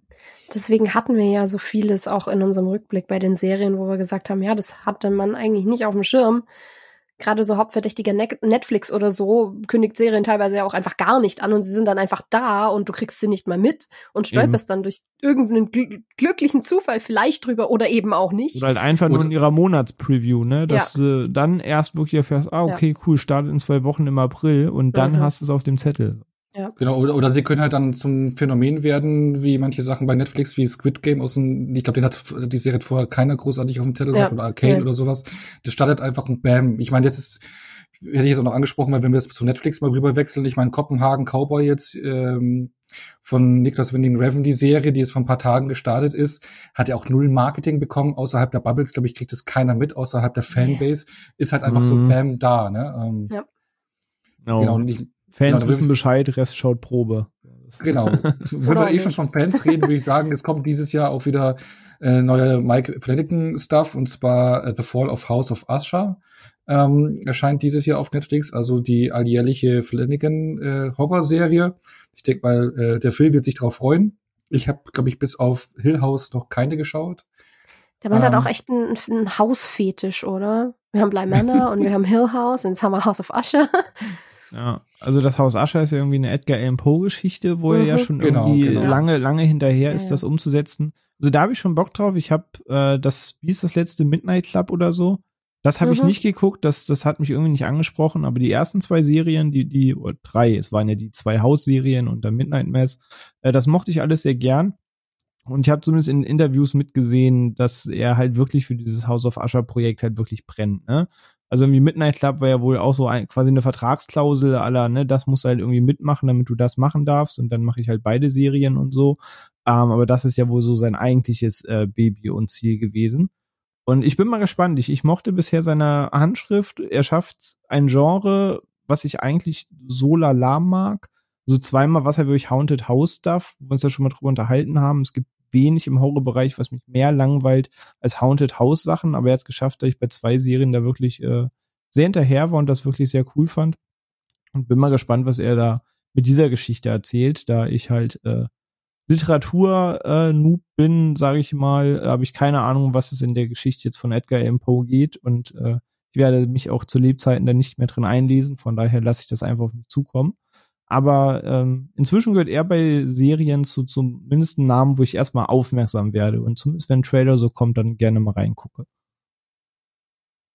Mhm. Ich meine, ich glaube, äh, äh, wenn wir dann weitergehen bei Netflix, ich glaube, ein großes Ding, und ich glaube, ähm, ja, äh, Netflix plant damit mit einem großen Ding, ist äh, die Romanverseriung, nicht nicht Verfilmung, aber sondern als Serienform Three Body Problem, beziehungsweise auf Deutsch die drei Sonnen, ist eine Romanverfilmung, die umgesetzt wird vom Duo ähm, Benioff Weiss, also die Game of, Game of Thrones Showrunner, ähm, setzen hier diesen äh, Science-Fiction-Roman um. Ähm, ich habe ihn nicht gelesen, hatten, glaube ich, paar Bände, die auch schon abgeschlossen sind. Also man kann hier die, die, die Quelle nicht überholen. Das ist schon mal ein gutes Zeichen bei den Showrunnern. Also es ist, ist schon abgeschlossen. Ähm, ich glaube, dass Sie müssen also nicht selber schreiben, das ist schon mal gut. Ja, ja. äh, die wird von Netflix produziert. Ich glaube, das könnte eines dieser Dinge sein, die dieses Jahr groß neu bei Netflix einschlagen, beziehungsweise Netflix plant, habe ich dabei damit, weil es ist ein großer große, also die großartige Romanvorlage, so wie ich äh, gehört habe, und mit den beiden Showrunnern, die ja, wenn man so will, die ersten Staffeln bei Game of Thrones richtig gut hingelegt haben, wo sie noch äh, im Rahmen der Quellvorlage äh, waren, haben sie performt. Wenn sie das gleiche jetzt hier umsetzen können, glaube ich, ähm, ja, kann man da äh, eine coole Sci-Fi-Serie erwarten. Also die, glaube ich, könnte man auf dem Zettel haben. Da, da habe ich ein bisschen. Ich finde das vor allem interessant. Ich habe ich hab davon davor nichts mitbekommen, aber für für neue Sci-Fi bin ich eigentlich immer zu haben. Und was ich halt cool finde, ist, dass mal, dass das mal chinesische Sci-Fi ist. Weil ich meine, keine Ahnung, wie viel Prozent von den Science-Fiction-Sachen, die wir als Serien oder Filme bekommen, sind irgendwie amerikanisch oder basieren auf entweder amerikanischen oder englischen Romanvorlagen in irgendeiner Form. Und da finde ich es eigentlich ganz cool, wenn man das mal. Genau, die Antwort ist ja. und da finde ich es eigentlich mal ganz cool, wenn man, wenn man Sci-Fi aus anderen Kulturen eben mitbekommt. Deswegen habe ich da auf jeden Fall mal Bock drauf. Und ey, im Sachen adaptieren sind sie ja technisch gesehen gut, solange sie nicht ja. eigen Eigendenken an den Tag legen müssen. Aber das könnte was werden bei Netflix. Und ansonsten, ich glaube, es kommt noch die wilden 90er raus, eine Fortsetzung von den wilden jetzt 70ern. Jetzt am Donnerstag, ja. Ja, genau. Finde ich eine nette Idee, dass man jetzt einfach sagt, so, ich glaube, die beiden Eltern äh, sind jetzt dann die Großeltern und dann äh, Genau, die, die sind wieder fest mit dabei und auch der gesamte ja. alte Cast ist mit dabei, aber halt im Rahmen von Gastauftritten, so ein bisschen, wie man das bei Full House und Fuller genau, House gelöst genau, hat. Genau, das, das hätte ich jetzt auch als äh, Vergleich gesehen, ja aber ich muss sagen, der, der Trailer macht eine gute Stimmung. Das, der scheint das gut einzufangen. Ich mochte die Serie damals und ich habe da tatsächlich auch ein bisschen Bock drauf als einfach äh, lockere Comedy-Serie. Ich glaube, das könnte cool werden. Das ja, ist so eine Ära von Sitcoms, die einfach komplett an mir vorbeiging, mit der ich gar nichts anfangen kann. Und die kriegen jetzt alle ihre Fortsetzungen. Das ist mit Voller Haus so gewesen und das ist jetzt mit den wilden 90ern und Friends Reunion und was weiß ich was. Und ich bin da einfach da bin ich draußen wie ein Freibad. Ja, aber Full House ist ja noch deutlich früher gewesen als die wilden 70er. Ja, also die ja, wilden 70er stimmt. war Ende 90er. Full House war sogar noch, glaube ich, in den 80ern gestartet bis in die 90er rein. In den ähm, späten 90ern war ich trotzdem drei. Ja, ja. Da saß ich nachmittags da und hab mir das angeschaut. Schau. Das stimmt, ich auch. Tja. Aber dann verlasse ich mal Netflix. Ich glaube, da kommt bestimmt ganz viel neuer Kram, den wir aber. Ey, ich wollte gerade sagen, gerade bei Netflix, wie wir eben gesagt haben, das kommt halt spontan. Ich könnte jetzt auch 15 Staffeln aufzählen, die wahrscheinlich jetzt fortgesetzt werden, aber jetzt rein Original-Serien. Es werden Serien kommen, es werden Sachen sein, die wir feiern und es werden Sachen sein, von deren Existenz ja. wir Minute jetzt noch nichts wissen. Genau das. Deswegen würde ich mal jetzt zu Disney Plus äh, rüber schwenken, wo es neuen Stuff geben wird. Äh, ja, ähm, Gerade im MCU-Bereich, ne? Ich glaube, wenn ich es richtig informiert bin, sind es fünf Serien, oder? Die leben ja quasi von MCU und Star Wars-Serien. Das ist ja. ich sehe gerade, dass Serienmarkt. Ich, ich habe die Star Wars-Serien gar nicht aufgeschrieben, ich Depp. Äh, ich hab es werden Star Wars-Serien kommen, sagen wir es mal so. Genau, äh, nee, würde ich mal kurz die MCU, Zahl, ja. Genau, also bei den bei Disney Plus, also MCU halte ich jetzt fünf, also falls sie auch alles dieses Jahr erscheinen. Das ist ja auch das, wie du sagst, der im Serienbereich. Das MCU ist komplett im Filmbereich komplett durchgeplant mit den Kinostarts, also wirklich jeder punktuell genau und wird auch meistens ja. eingehalten. Wenn äh, ein wenn Projekt ja intern nicht hinhaut, verschiebt sich der gesamte Timetable. Ja. Ich Aber weiß nicht, ob ihr das bei Blade mitbekommen habt. Mhm. Blade ist ja quasi ein fertiges Skript gewesen und so weiter. Das ist dann vorgelegt worden. Da hieß es, in dem ganzen Film soll es wohl eine Action-Szene gegeben haben. Das ganze Skript hat sich wohl totlangweilig gelesen. Haben gesagt, neu machen. Jetzt hat das Ding einen neuen Drehbuchschreiber, einen neuen Regisseur. Ähm, die machen den ganzen Blade-Film nochmal grundauf neu. Und damit verschieben sich jetzt irgendwie vier, fünf Filme und Serien, die halt alle da dranhängen, weil wichtig für die Erzählung ist, dass das nun mal vorher erscheint. Ähm, und durch die Verzögerung verzögern sich jetzt halt weitere MCU-Projekte, weshalb jetzt auch so wie Secret Wars noch ein halbes Jahr oder Jahr oder so nach hinten gewandert ist, weil das halt jetzt alles halt mit dem Problem bei Blade zusammenhängt. Oder hängt halt ja, inzwischen noch eine wahnwitzig große Maschinerie hinter. Ja. Aber trotzdem haben ja die Filme meistens ein recht festes Date. Also ja. wenn das Jahr startet, sind eigentlich bis zum Jahresende die Date, die Daten, also Release-Daten safe, kann man eigentlich fast sagen. schon, ja. ja also jetzt für dieses Jahr die drei MCU-Filme sind safe. Äh, aber bei den Serien ist ja die Ankündigung, wann sie es letztlich wirklich starten, immer recht kurzfristig. Aber ich habe jetzt nur notiert, korrigiere mich, äh, René, wenn ich irgendwas vergessen habe oder vielleicht doch nicht dieses Jahr. Ach nee, ich doch, ich, nee, ich habe jetzt doch eine Star Wars-Serie drin. Ich, Depp. Ah, meine Notizen hier. ähm, also ich habe jetzt die MCU-Serien für dieses Jahr angekündigt, äh, neu. Ich rede jetzt nicht von zweiten Staffeln wie von Loki. Das mhm. sind Secret Invasion, Echo, Ironheart und Agatha, Garvin of Chaos. Genau, richtig. Äh, Wunschdenken wäre noch, dass die Daredevil-Serie kommt, aber ja, beim allerbesten Willen, das, das sehe ich dieses Jahr leider nicht. Ich glaube, das genau, dauert noch länger. Und dann für Fans äh, X-Men 97 und es kann natürlich auch sein, dass eine What-If-Serie, die zweite Staffel dieses Jahr vielleicht kommt. Genau, richtig. Ich muss aber sagen, ganz oben in all diesen Serien steht bei mir auch die X-Men 97 Serie tatsächlich. Und Echo, aber auch nur Echo, weil der mhm. Devil halt mitspielt und wahrscheinlich die Echo-Serie so der Vorlauf wird für die Daredevil Born Again-Serie. Aber ansonsten viel Liebe dafür, dass die X-Men 97 wirklich weiterführen als, als eigenes Projekt. Die Serie ist halt nun mal vor, ja, 25 Jahren mit einem Plot-Twist geendet. Und dieses Jahr gibt es tatsächlich eine Fortsetzung, die exakt nach der letzten Folge äh, auch wirklich einstimmt und dort weitergeht. Muss ich mal die, die Serie wieder mal, mal gucken. Ne? Ich kenne die ja nur auszugsweise. Ich glaube, die ist mhm. 92 gestartet. Ja. Ah. Ich habe die wirklich in der Zeit äh, angefangen zu schauen. Und das, das sind meine X-Men. Ja. Das, das sind meine die Hulk-Serie, die zu der Zeit lief. Genau, das, aber ich, das sind meine X-Men auch begleiten dazu die Hefte, die ich damals geholt hatte, jetzt, äh, Anfang der 90er, so vom Design her, vom Aufbau her, das ist äh, eben meine Ehre, deswegen freue ich mich auch sehr auf die äh, Serie. Und ich glaube, wir kann, können wir schon teasen, René, dass wir vielleicht dieses Jahr äh, einmal ins X-Men-Universum gucken werden, was die Filme betrifft? Ja, ich glaube, dass das können wir schon anteasen, auch ohne dass das wir jetzt warten, bis irgendwann mal äh, Kevin im, im, MCU was mit den X-Men macht, weil das kann vielleicht noch zwei, drei Jahre dauern. Sondern da werfen wir dieses Jahr schon mal einen kleinen Blick ja. drauf. Ja, aber wir haben Bock, da noch mal wieder einzutauchen ja, in die Welt. Ja, in, in, in alle Arten ja, der Verfilmung. Also ich freue mich auf Mega X-Men 2 nach vielen Jahren mal wieder zu gucken. Den habe ich ja, top, super top. gut in Erinnerung. Das war ich mein liebster X-Men-Film. Inzwischen ah, sind die alle schon ein paar Tage her. Days of Future Past war mein. Okay. Nee, aber wir werden ja. da noch ausschweifen, dieses Jahr drüber sprechen. Habe ich auch Bock drauf, freue ich mich drauf. Je nachdem, genau. wann der Serientermin kommt, kann man es ja sogar vielleicht schon anreißen. Vielleicht haben wir zumindest ein Datum bis dahin schon oder so. Ähm, mhm. Aber da freue ich mich auch drauf. Ich finde es bei den Marvel-Serien ziemlich krass, wie wenig die mich in irgendeiner Form interessieren. Außer Echo. Auf Echo bin ich tatsächlich gespannt und hoffe, dass sie was, was Cooles damit machen. Bei mir ist sogar Echo eher am untersten Dings. Also, obwohl Ironheart hatte ich eigentlich ursprünglich Lust, aber nach ihrem Auftreten im Black ist gar nicht weiter zwei, äh, das ist echt. Fand, also, to be, fair, äh, to be fair, ich bin noch sehr aufmerksam auf Secret Invasion. Ich hoffe, dass das Same. einfach so ein bisschen Polit-Thriller-Serie wird ähm, der Teaser verspricht eigentlich eine relativ gute Stimmung, die vielleicht mal nicht der gängigen äh, sechs Episoden Marvel-Formel folgt, die wir ja schon letztes Mal ein bisschen kritisiert haben, dass bei aller tollen Idee das sich halt sehr schnell auslutscht.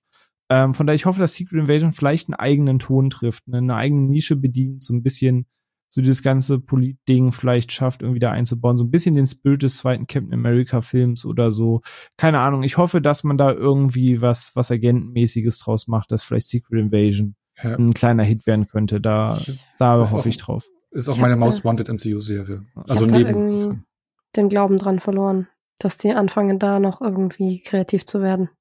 Ich weiß nicht. Da bin ich, da bin ich seltsam pessimistisch im Moment. Und, ich, ich, ich, will ihm nach dem Skihike-Finale eine, eine, Menge zutrauen, dass äh, hm. da vielleicht noch nicht das ganze Pulver verschossen ist. Und Agatha oder Agatha hier, hier, Dings, äh, Agatha? Agatha, ja.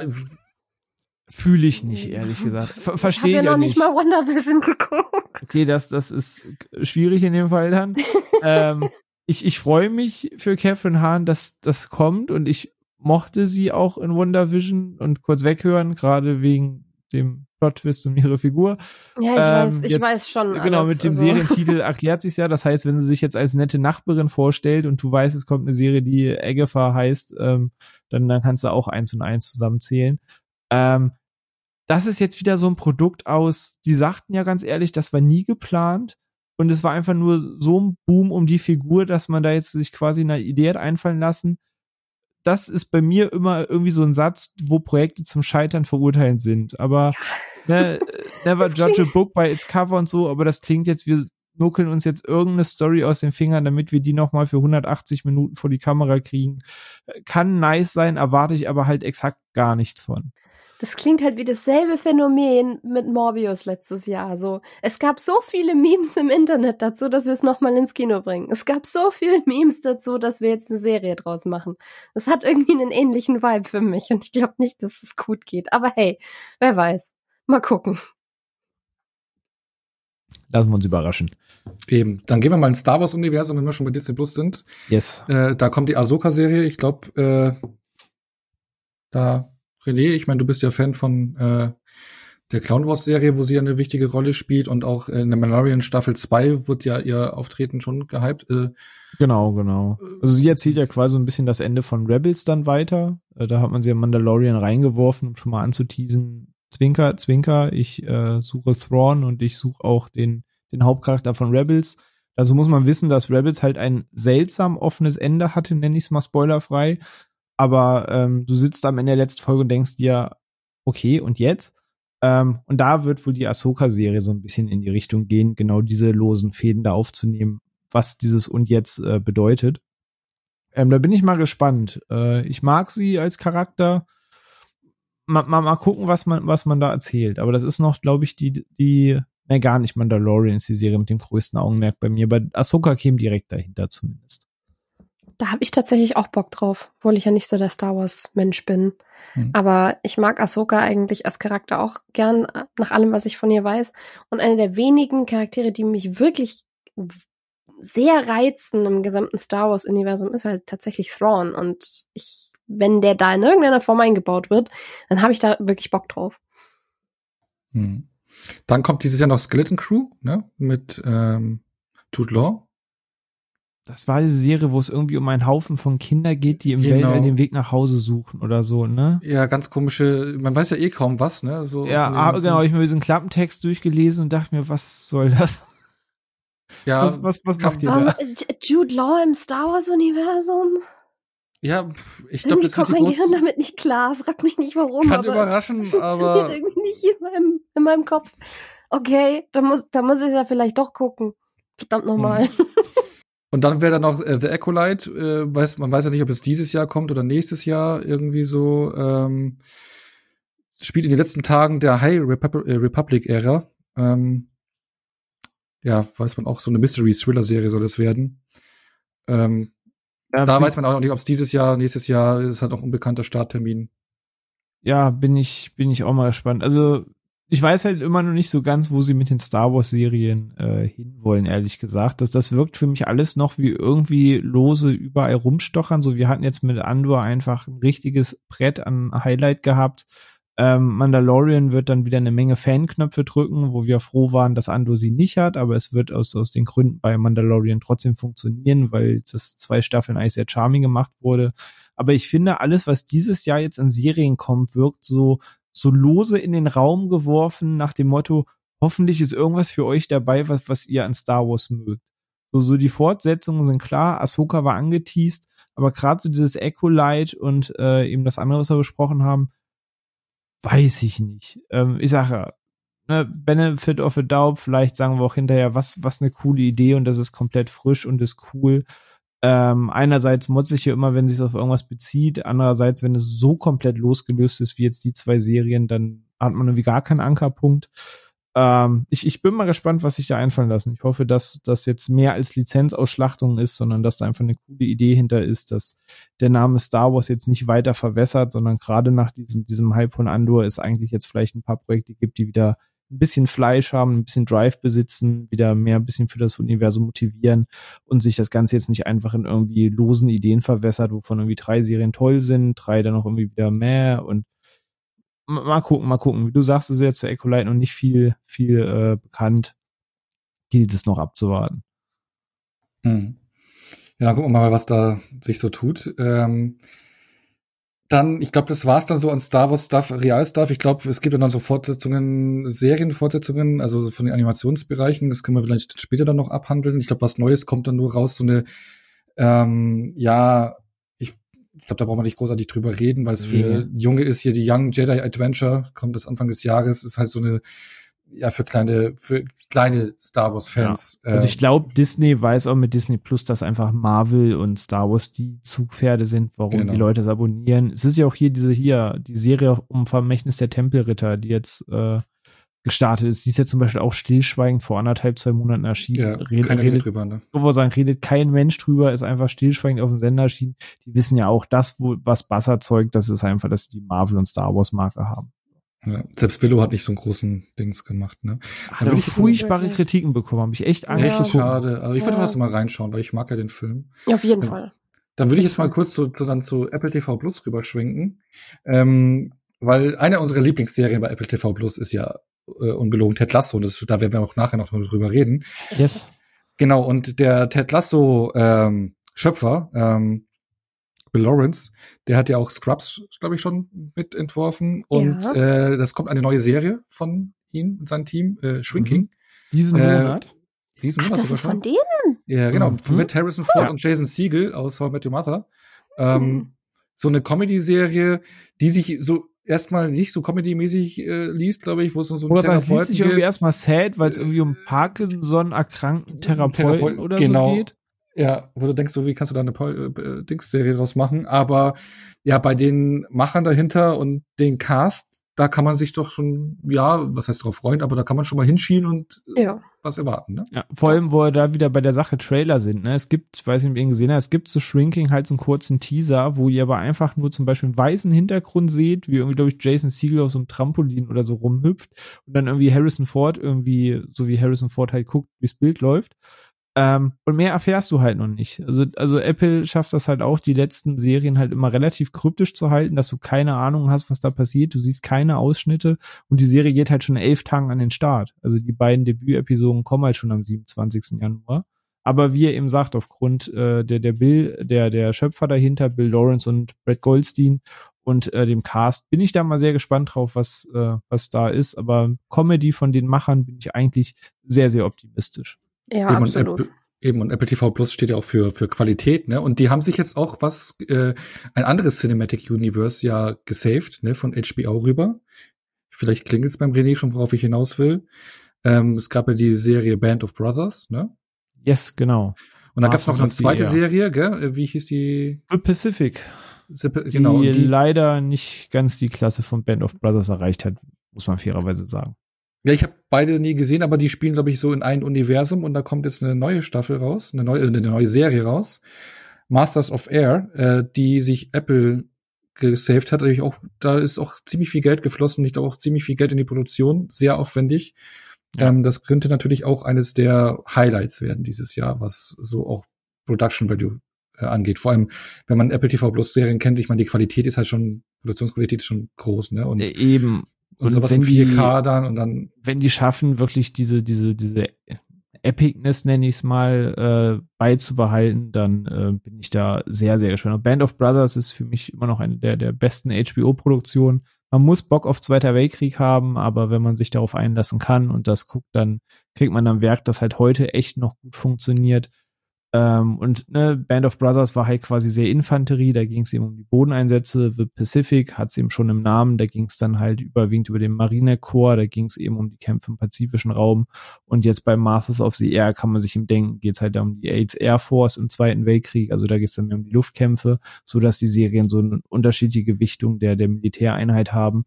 Ähm, ich bin mal gespannt, auch da, es gibt noch keinen Trailer, es gibt noch kein richtiges Bewegtbild, es gibt noch ein paar Screenshots davon von den Darstellern in, den, in ihren Kostümen.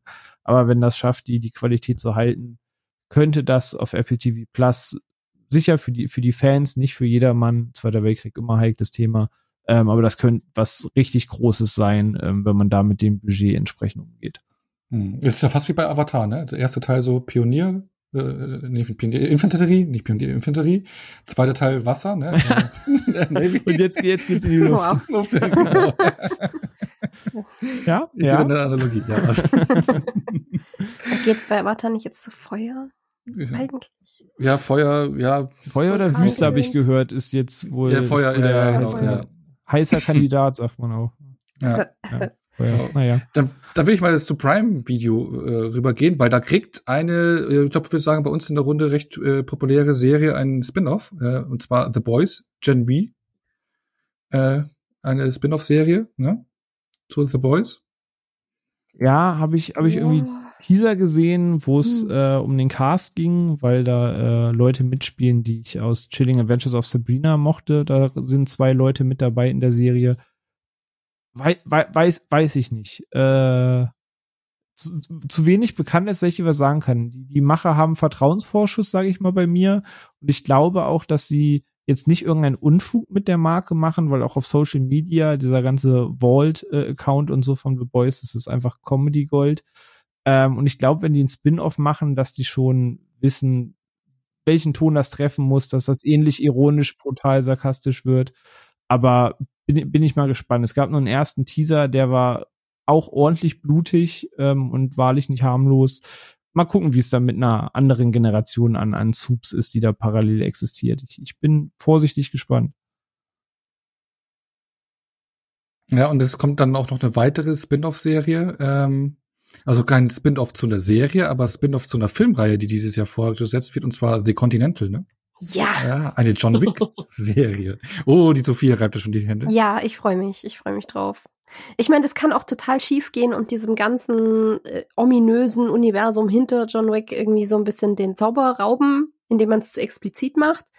Das ist so ein bisschen, glaube ich, dieses Phänomen, was man auch mit, mit äh, diesen geheimnisvollen Charakteren in, in Filmen oder Büchern oder so hat, die immer nur auftauchen, irgendwas Cooles machen und dann wieder verschwinden. Und der ganze Reiz an ihnen ist, dass du nicht genau weißt, was es mit ihnen auf sich hat. Und entweder ist es mit dem Continental dann eben so und die Serie macht alles kaputt oder es wird richtig, richtig spaßig und ich hoffe einfach auf Letzteres. Ja, das stimmt. Dass man es einfach nicht nur entmystifiziert, sondern das immer nur unterhaltsamen ja. Kniff reinbringt. Ja. Hoffentlich ist es einfach nur coole Worldbuilding-Erweiterung und nicht, wie du sagst, Entmystifizierung. Mhm. Und apropos Worldbuilding, äh, ich glaube, Worldbuilding äh, in ganz großem Maße hat man mit der Serie Citadel vor äh, wo die Rosso-Brüder sich verantwortlich zeigen. Eine große oh Action-Thriller-Serie. No. Oh no. Ja, ja, wo die dann, das soll ein internationales Spionage-Franchise werden mit oh Ablegern aus den USA, aus Indien, Mexiko und Italien. Probieren endlich mal was Neues, sagst du. Ja, ja, ja. ganz Großes. äh, die Russos, äh, die ja abseits des MCUs, wir hatten eine spezielle Episode, nicht so ganz geliefert haben und jetzt hier für Prime oder halt für Amazon da das große Ding auffahren sollen. Mhm. Irgendwann haben sie alle Streamingdienste durch. ja, also ich weiß nicht, wenn ich, wenn ich mit dem Gewehr irgendwie zehnmal in die Luft schieße, ist die Chance halt relativ hoch, dass irgendwann ein toter Vogel vom Himmel fällt. Vielleicht ist da irgendwann der eine Spionagetreffer dann bei bei ihren ganzen Projekten. Aber wir haben erst letztens drüber gesprochen, dass Grayman bei uns allen irgendwie eher auf der Liste der Enttäuschung war. Ähm, das heißt, selbst wenn jetzt der krasseste namenhafte Cast das angekündigt ist, wird das jetzt mein, mein, meine Vorfreude nicht steigern. Das, äh, das warte ich ab, wenn es da ist. ja, genau das. Ja, same, ja. Genau, und dann würde ich noch zu so einen ganz frischen äh, Streaming-Dienst kommen, äh, Paramount Plus, die äh, dann doch sehr ähm, ja, äh, umtriebig waren. Ne? Also die haben jetzt einmal so eine äh, Sil äh, Silvester Silvester-Serie, also Sylvester Stallone-Serie, Tulsa King, die jetzt rauskommt zum Beispiel, so eine allererste Serie, wo er ganz äh, happy war Slice Alone, dass er endlich mal eine Serie machen durfte, glaube ich, in den USA schon läuft.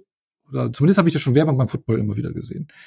Ähm, und auch 1923 mit Harrison Ford ein, eine Western-Serie, die sogar, glaube ich, der Startschuss für ein ganzes Western das Cinematic aber ein Franchise werden soll mit mehreren Ablegern und sowas, ne? Aber das sind das für mich persönlich muss ich sagen, ich bin Western Muffel und äh, das Tulsa King hat mich jetzt auch nicht so abgeholt, aber es sind auch nicht so Sachen, wo ich sage, okay, deswegen muss ich jetzt Paramount Plus irgendwie abonnieren und wie schaut's bei euch aus? Nee, nicht so richtig. Also Paramount Plus wegen Star Trek Strange New Worlds, so das ist der einzige Grund, der bei mir ganz oben stand eigentlich zum Abonnieren. Äh, bei Tulsa King bin ich halt mal spannend. Du sagst es, ich habe davon eigentlich nie was gehört, einfach nur bei beim Football in der Werbung, weil es da eben schon läuft seit November. Ähm, der, der, die Serie ist ja von Taylor Sheridan, der eigentlich bei mir Vorschusslorbeeren hat, weil er der Drehbuchautor hinter Sachen wie dem beiden Sicario-Film ist, Hell or High Water, Wind River und er eigentlich weiß, wie man äh, coole, spannende Geschichten erzählt. Ähm, aber irgendwie redet niemand so richtig äh, über die Serie. Vielleicht, weil es auch wirklich bisher nur in den Staaten sich abspielt. Mal, mal gucken, mal gucken. Aber Paramount Plus beäuge ich aktuell noch skeptisch. Die, die sollen erstmal jetzt so ein bisschen was bringen und machen und da ist bestimmt auch nochmal der große Hit bei, aber gerade habe ich die auch nur eigentlich wegen Star Trek aktiv. Mhm. Same. Oh.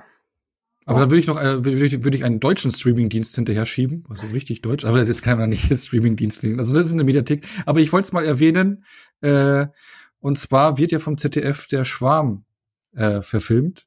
Und ich kann mich erinnern, mhm. meine Frau hat das Buch gelesen ähm, von Frank Schätzig, äh, war vollkommen fasziniert davon, hat auch vor Jahren schon zu mir gesagt, warum verfilmen die das nicht? Weil die Geschichte so toll ist, ähm, spannend ist, ist ja auch so geht ein bisschen so in die biologische Ecke, Science-Fiction-Ecke und ja, das gibt's eine Verfilmung vom ZDF. Würdet euch das anschauen, wenn es einigermaßen Nee, also, also wenn ich schon in der hm. ZDF-Mediathek gucken muss, bin ich halt einfach raus. Das so kulturell wird's bei mir nicht mehr. Ich, ich glaube aber, dass die ZDF-Mediathek besser, besser performt als Sky Wow. Wahrscheinlich, wahrscheinlich.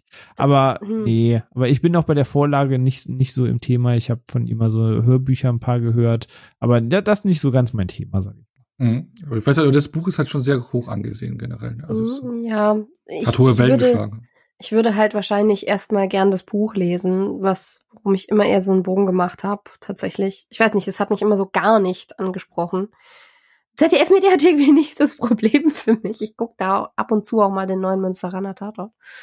Ähm, aber mh, mm, ja, wie gesagt, ich müsste vorher tatsächlich das Buch lesen.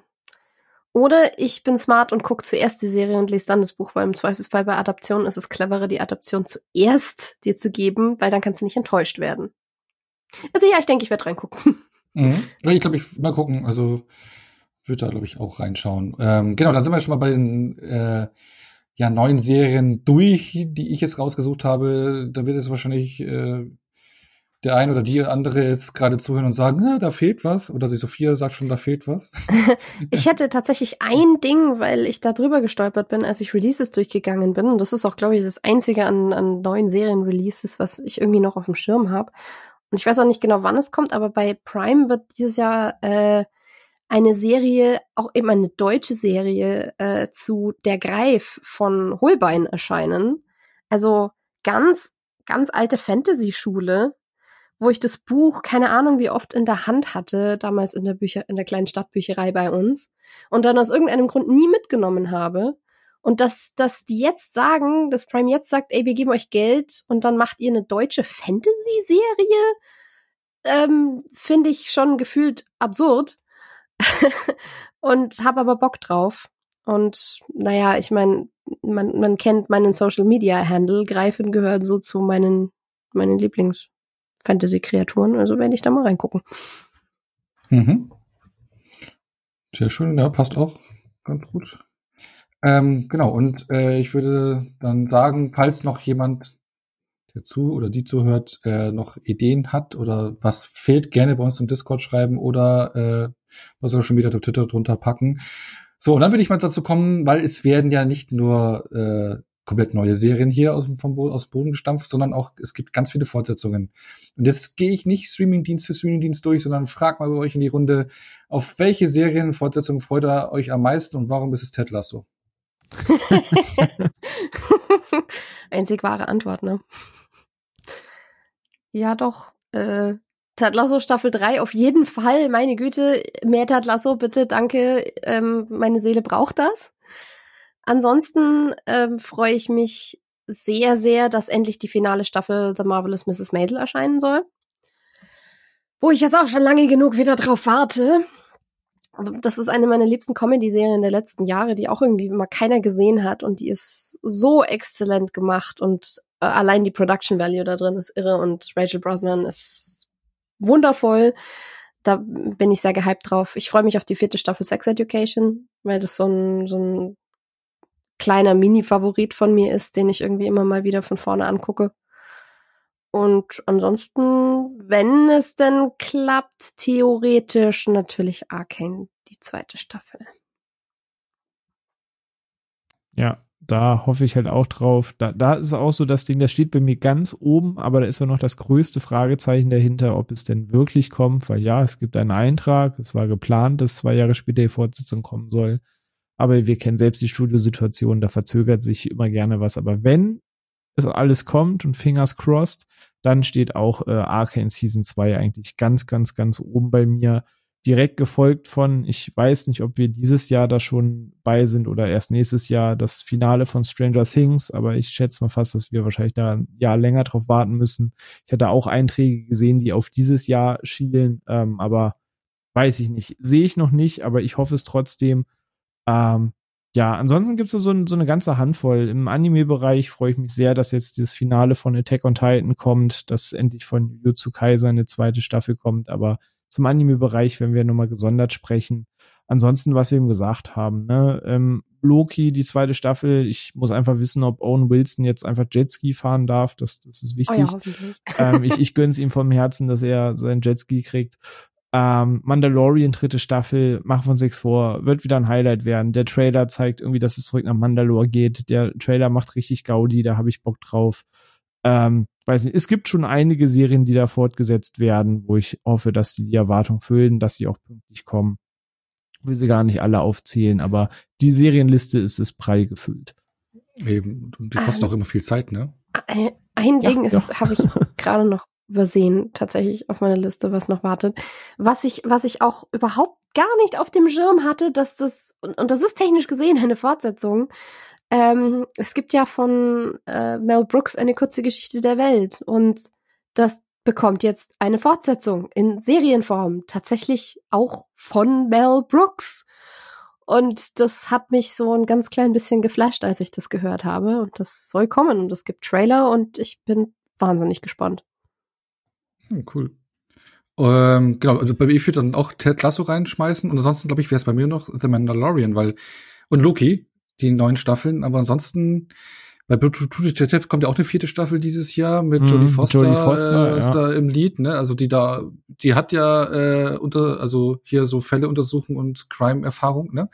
Ähm, aber ich habe noch nicht mal die zweite Staffel zu Ende geschaut und die dritte noch gar nicht gesehen. Da bin ich eigentlich ganz raus. Mhm. Ähm, ich glaube, auch Squid Game in der zweiten Staffel habe ich bis heute nicht gesehen. Also, oh. wenn man merkt, dass ein Hype an einem vorbeigeht, wenn dann sogar der Chef zu einem kommt und sagt so, hey, hast du Squid Game schon gesehen? Mega cool. Und ich denke nur so, ja, ich wow. nicht, nicht gesehen.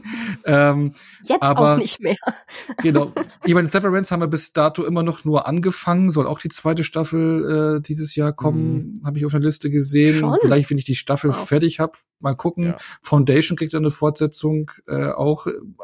auch das hat mich so ein bisschen verloren, leider. Ja, ja aber da will ich gleich noch mal reingucken, mal gucken.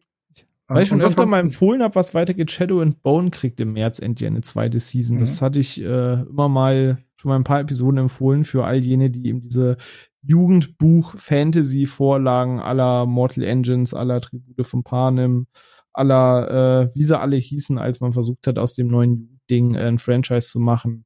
Da habe ich ja gesagt, ist in meinen Augen Shadow and Bone, Legenden der Kriegscher, eine Netflix-Serie so das, was vor ein paar Jahren als der weitere äh, Versuch ins Kino gekommen wäre, was für mich als Serie super funktioniert. Da geht's nach zwei Jahren äh, warten endlich weiter. Das würde ich vielleicht noch mal kurz hervorheben. Aber ja, ansonsten, ich gucke gerade, ich habe irgendwie 23 Serienstaffeln auf, auf meiner Liste hier gerade, von denen ich gerade weiß. Holy, holy. Die will ich jetzt nicht alle runterbeten.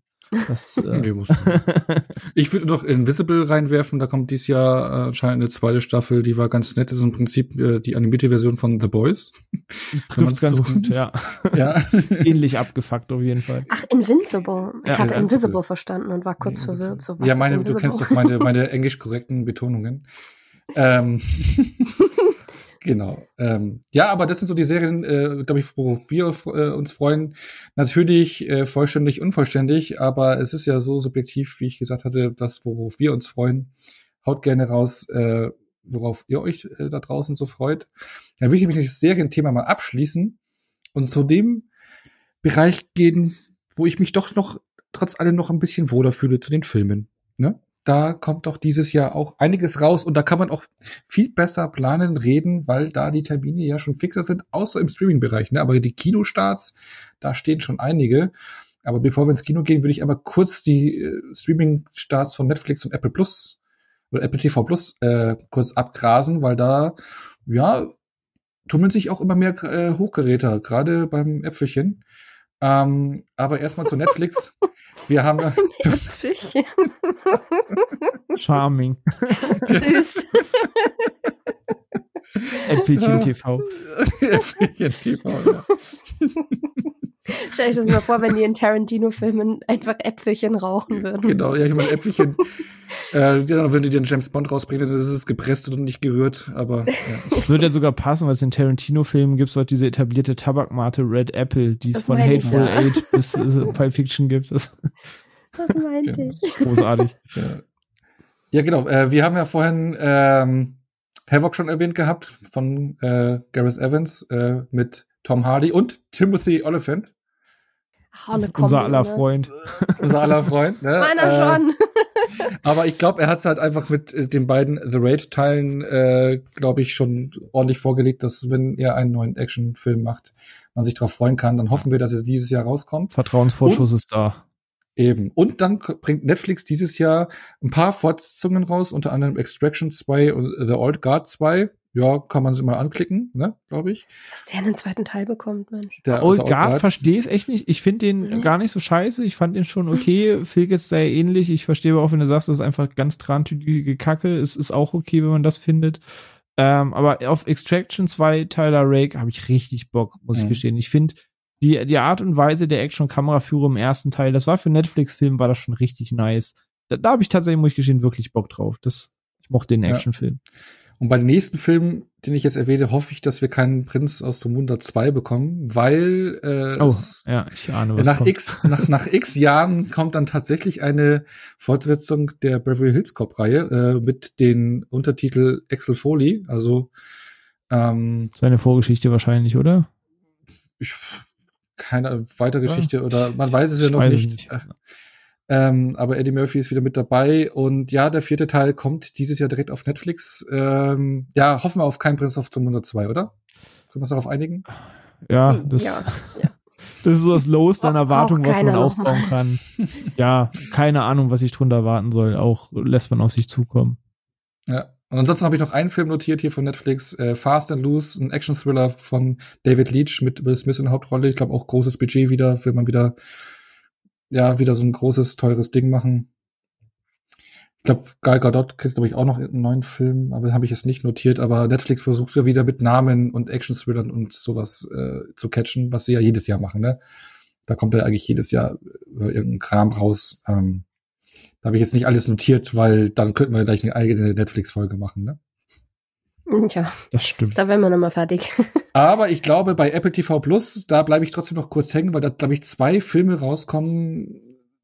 Ich glaube auch gerade, äh, wo du halt zwei Namen auf dem Regiestuhl hast, die ja die Vorfreude generieren. Ich glaube einmal, ähm, wo wieder ein Genre äh, ja zutage getreten. Äh, ne, das ist falsch formuliert.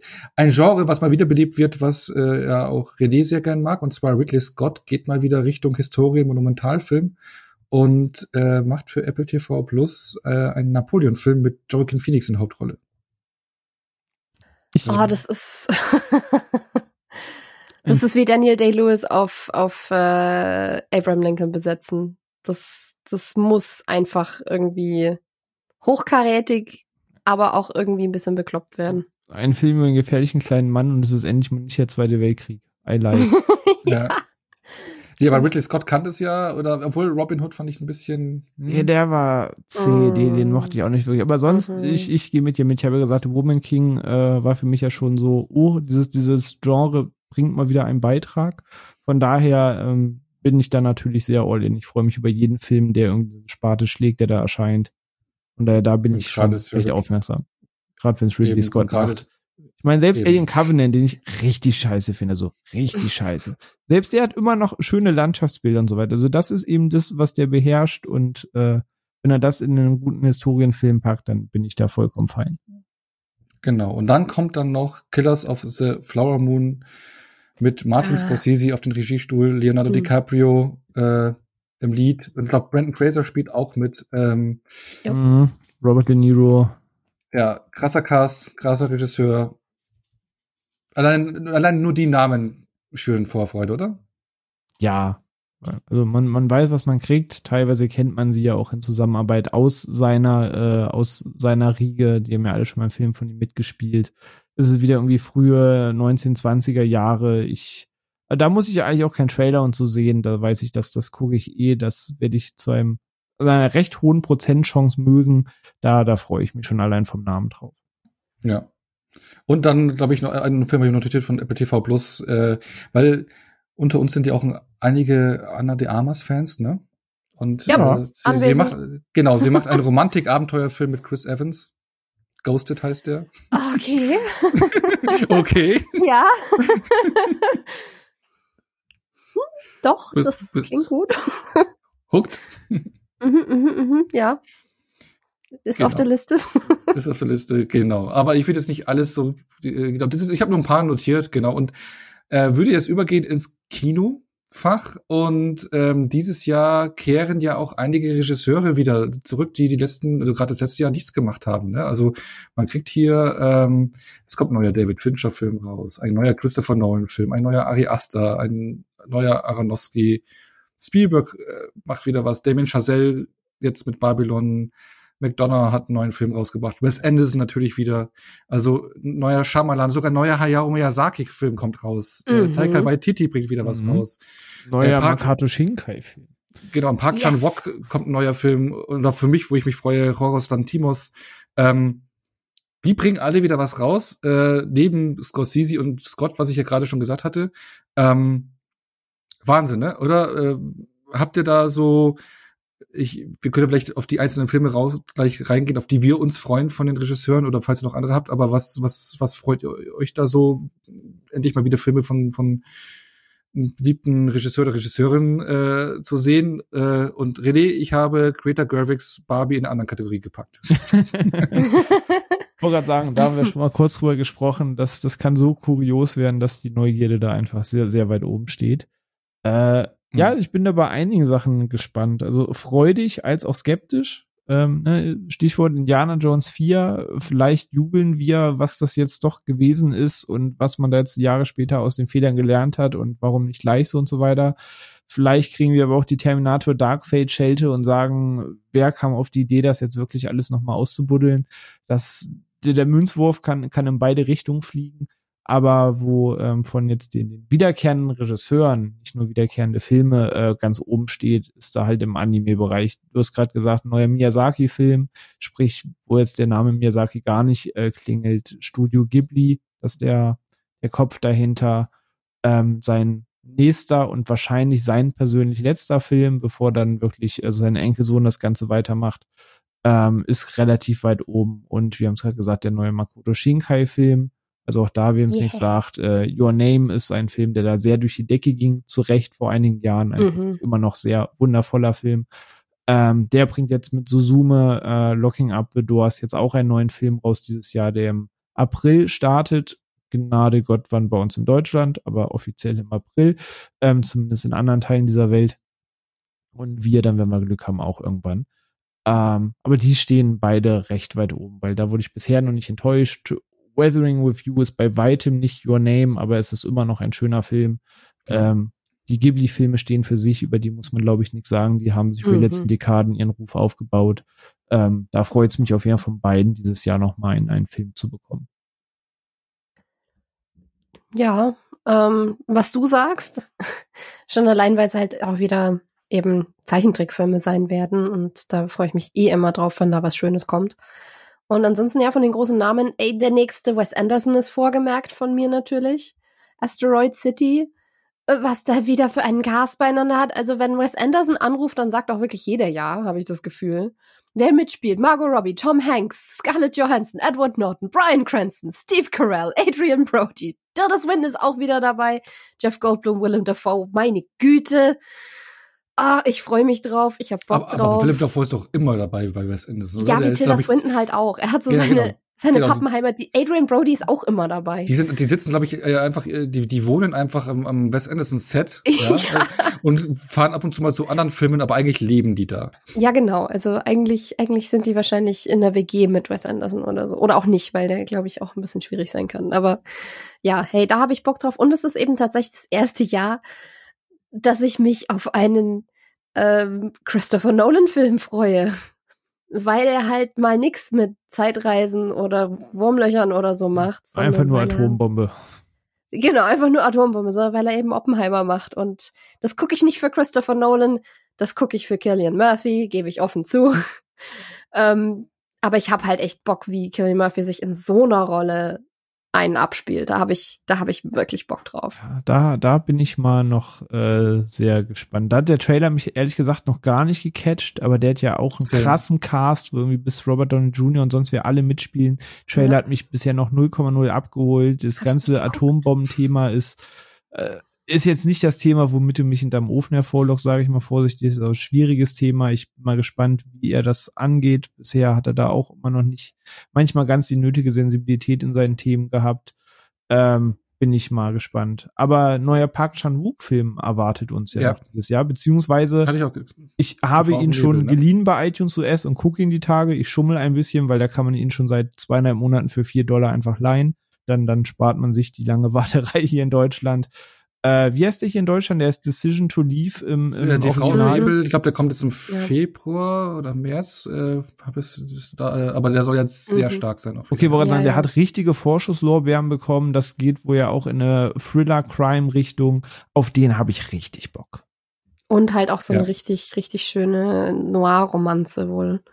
Genau. Also ich krieg von allen Ecken, jeder, der den gesehen hat, ist nur voller Lob und, ja. und überbordender Begeisterung für diesen genau. Film. Also werde ich auch in Kürze mal. Kann ich ja intern uns dann zum schon mal sagen, ich werde die Tage gucken, ich habe ihn jetzt ja, geliebt, da habe ich richtig Bock drauf.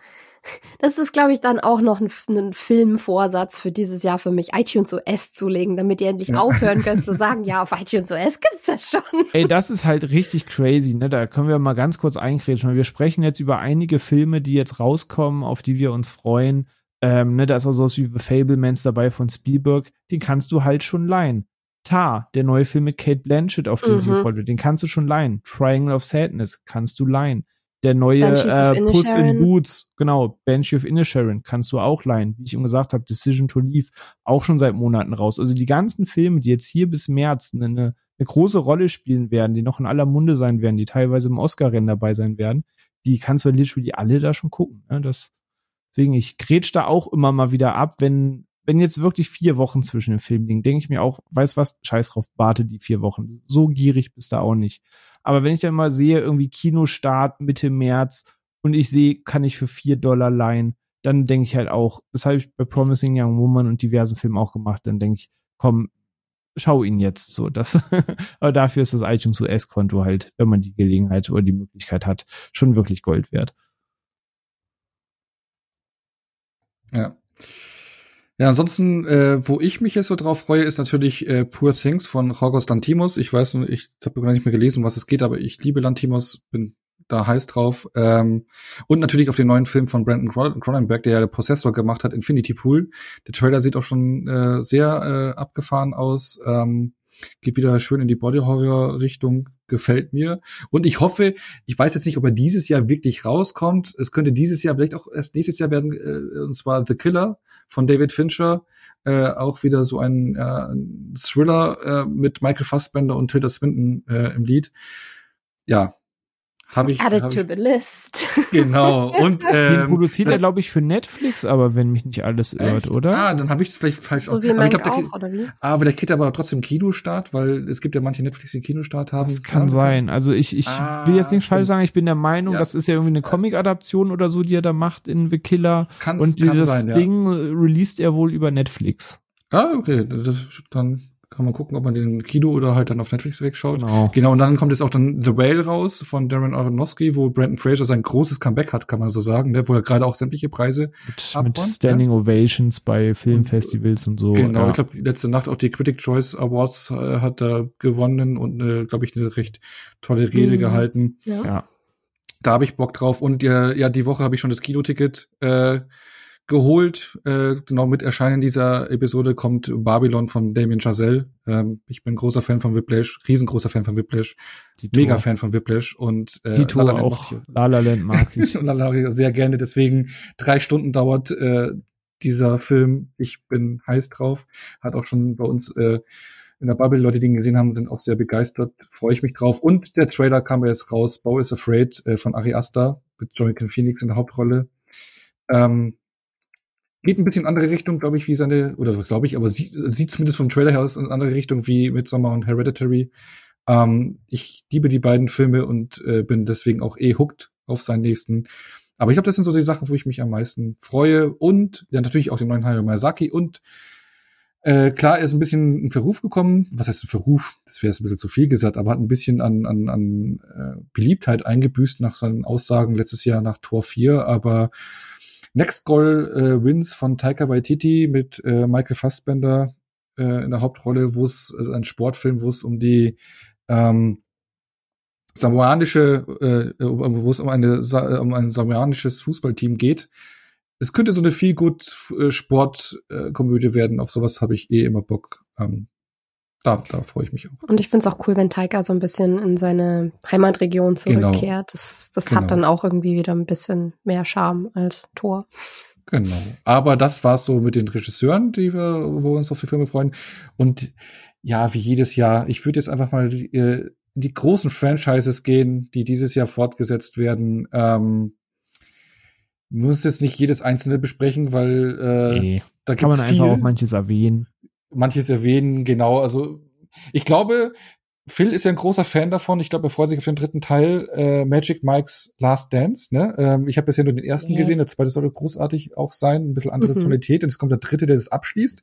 Ich glaube, ich bin auch ob der positiven Stimmungen zu den ersten beiden Teilen. Also den ersten fand ich auch ganz okay, ganz cool. Der zweite soll ja noch stärker sein. Ich glaube, ich gucke mir das mal an und hätte dann sogar Bock auf den dritten Teil. Ja, auf jeden Fall wird geguckt. Und ich meine, Summer Hayek ist dabei. Summer Hayek darf, darf mein, in einem mein, mein, Tanzfilm dabei sein. Mein Jugendcrush, ja. Damals der Desperado.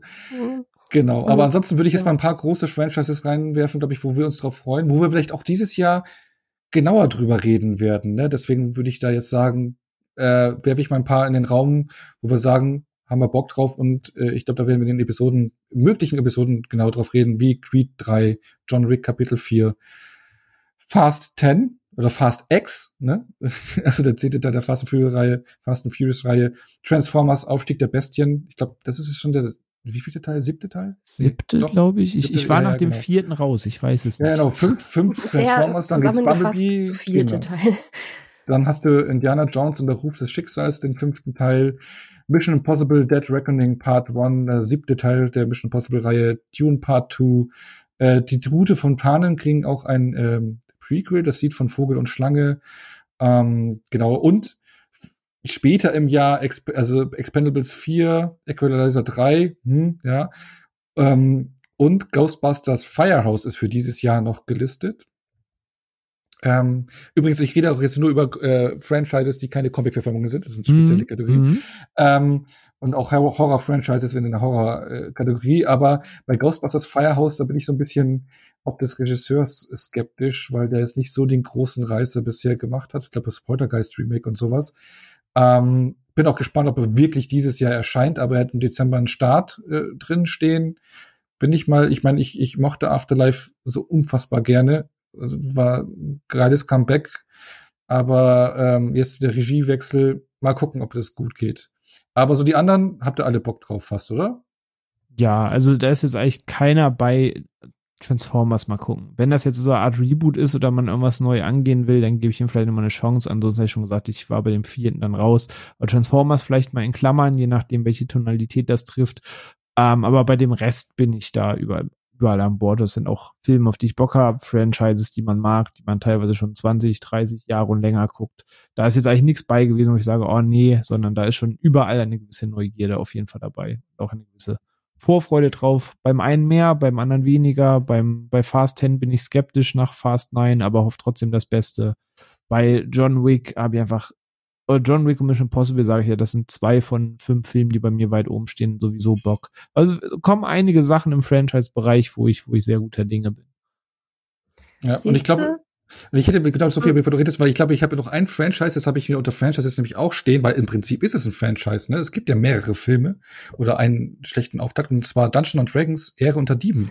Und ich glaube, Sophia, wo wir der Trailer rauskam, ich habe kaum jemand mitbekommen, wo, wo die, die, die Freude ob des Trailers mhm. so groß war und mhm. ich glaube, die Vorfreude riesig ist, oder? Ja, ja, schon. Das ist tatsächlich auch so das eine große Franchise-Ding, wo ich mich wirklich drauf freue, weil im Gegensatz zu, zu euch beiden sind mir witzigerweise die großen Franchise-Releases dieses Jahr erstaunlich egal. Fast and Furious immer noch keinen einzigen Teil gesehen. Indiana Jones witzigerweise keine emotionale Reaktion. Mission Impossible muss ich noch ein paar andere nachholen, bis ich den gucken kann. Äh, ähm, irgendwie ist es ist es nicht das Jahr meiner Franchise aus irgendeinem Grund. Aber D&D, meine Güte, freue ich mich da drauf. Ähm, ich hoffe ja, dass wir dazu eine Episode zusammenkriegen. Und die Besetzung macht mega Bock. Der, der Trailer, Trailer, macht, macht echt auch schon Hoffnung. Eine echt gute Stimmung, ja. Mensch, das hat so spaßig ausgesehen. Als D&D-Fan sitzt du halt dran und siehst 50 Lore-Details, auf die du schon Bock hast. Und es sieht halt mal wieder aus nach einem High-Fantasy-Film, der einfach Spaß machen darf. Und da habe ich halt so dermaßen Bock drauf. Plus Hugh Grant, der überhaupt keine Ahnung von D&D hat und da einfach nur dabei ist, damit er den Bösewicht spielen kann. Das ist halt einfach großartig. Das ist eine Berufung, die er jetzt endlich gefunden hat und ich bin so glücklich, dass er das getan hat. Dann schau dir Operation Fortune an, da macht er auch ja, sehr viel Spaß. der ist auf der Liste. Ich Aber, wollte dieses Wochenende rein und musste arbeiten. Ich, also ich bin der Hugh Grant äh, bei Devils, äh, Devils äh, Dungeons and Dragons, weil ich schon Devils und Demons sagen und Werbung Das andere die, die. die, machen, weil ich Genau, ähm, für Dungeons Dragons, äh, weil ich habe keinen Plan von Dungeons Dragons, von Pen and Paper, kein Plan. Ich habe nur damals die allererste Verfilmung, 2000 sowas kam da raus, mit Jeremy Irons, glaube ich, und sowas, die habe ich gesehen, fand ich furchtbar. Puh, Aber ja, der Trailer, ich habe so Bock drauf. Ähm, auch, äh, ja, große Vorfreude. Ähm, ansonsten, es kommen auch so ein paar zweite Teile raus. Missing, ne, äh, würde ich jetzt als Franchise betiteln, weil es eine Fortsetzung von Searching. Ich wollte gerade fragen, will, dritter Teil würde wahrscheinlich dann Still Missing heißen oder so. genau. Still Searching and Missing. und es kommt, worauf ich auch Bock drauf habe, weil ich den ersten Teil schon so ein bisschen mochte, ist, äh, es kommt Mac 2 raus, ne? Dieses Jahr. Und äh, kann man das als Franchise sehen? Wonka. Ach Gott, ja, mit äh, Timothée Chalamet. Chalamet, genau, der mhm. ähm, hier äh, wie heißt Schokoladenfabrik. Bitte? Willy Wonka, Charlie und die Schokoladenfabrik. Genau, Charlie und die Schokoladenfabrik, genau. Ähm, weil da gibt's ja auch mehrere Filme, ne? Mhm. Und ähm, genau, und es kommt ein neuer Die drei Musketiere-Film, gell? D'Artagnan heißt der. Mit als Untertitel mal wieder. Und ich glaube, es kommen sogar zwei Filme dieses Jahr am Ende des Jahres nochmal. Ähm, sogar auch Mantel- und Degenfilme finden den Weg zurück. Ja, immer wieder. Hoffentlich auf gute Weise. Ich bin gespannt. Für mich war nach Der Mann mit der eisernen Maske eigentlich alles erzählt, was mir das Genre erzählen kann, aber ich bin gespannt auf neue Beiträge. Mhm. Ich empfehle immer wieder jeden einfach nur den Drei Musketiere von 2011. Der ist bekloppt, nein, aber der ist wundervoll. Nein, ich liebe wir, wir den. reden nein, nicht nein. über den Film von, diesen, von dem Resident Evil Dude, oder? Doch, doch. doch. Das, das, nein, komm, also das, das, das, Scheiße. Da, da, da würde ich mal den Mantel des Schweigens darüber legen. so. Ähm, und zwar kommt auch noch ein dritter Teil raus, und zwar die Fortsetzung zum Tod auf dem Nil, Mord im Orient Express. Es kommt nämlich A Haunting in Venice, also so ist der englische Titel. Ich weiß gar nicht, wie der deutsche ist. Ähm, eine weitere Verfilmung von Porio in Venedig unterwegs mit Kenneth Brenner. Ähm, ja. ja. ja. Phil freut sich, glaube ich. Ach, ich, ich glaube, wir sind alle nach Tod auf dem Nil etwas verbrannt in dem Thema. Mhm. Den habe ich noch nicht gesehen, aber mal gucken, ob ich mich durchregeln kann, bevor der kommt. Aber ja, schon sehr comichaft sind äh, die Umsetzungen natürlich von der Optik her, würde ich sagen. Deswegen gehen wir doch direkt zu den Comic-Verfilmungen, oder? Yes. und klar, äh, kein Film ja ohne. Da ist genau, es gibt nee, keine Film ja ohne und ähm, ja, wieder ganz fest in der Hand von Marvel und DC. Ähm, Überraschung. genau, aber was mich ist über, äh, ah doch, doch, nee, ich wollte gerade sagen, was mich überrascht hatte, überrascht hatte, dass kein Sony Real-Marvel-Film rauskommt, aber es kommt einer raus, weil letztes Jahr war es ja Morbius, das Jahr davor Venom 2 und dieses Jahr ist es Craven. Ach ja, stimmt. Die wollen einen meiner Lieblingscomics auf der Leinwand kaputt Mit machen. Aaron stimmt. Tyler Johnson. Genau das. Der spielt Craven, bevor er wahrscheinlich zu James Bond wird. Mal schauen. Ähm, Bin ich echt gespannt, wie sich das weiterentwickelt. Da gibt's noch keine Infos, gar nichts. Äh, dann hoffen wir mal, dass da keine Venom 2 oder Morbius-Nummer draus wird, aber ich befürchte es. Ähm, und von Sony äh, kommt natürlich, und ich glaube, jetzt kommen wir wieder zu einem der most, meist, äh, Most Wanteds, meisten Most Wanteds, würde ich schon fast sagen. Ähm, Spider-Man Across the Spider-Verse, ja. auch von Sony. Ja, ähm, ja. Die Fortsetzung des ja. Animations-Spider-Man-Films. Steht ganz, ganz weit oben, ja. Mhm, auf jeden Fall. Genau, sollte eigentlich schon letztes Jahr rauskommen. Ist, glaube ich, auch mhm. zweigeteilt, ne? Also ich glaube, es ist so Part One und nächstes Jahr kommt, geht's dann direkt weiter mit dem zweiten. Mhm, soll direkt ein dritter, also dann zweiter zu der Story kommen, genau richtig. Ich glaube, genau. muss man auch nicht viel zu sagen. Wir, wir lieben alles nee. Spider-Verse. Ich bin immer ja. noch sehr dankbar, dass ich den am Release-Tag im Kino gesehen habe, bevor der große mhm. Hype losging, weil der Trailer mich damals schon geguckt hat. Und ich freue mich unbändig auf den neuen Teil davon.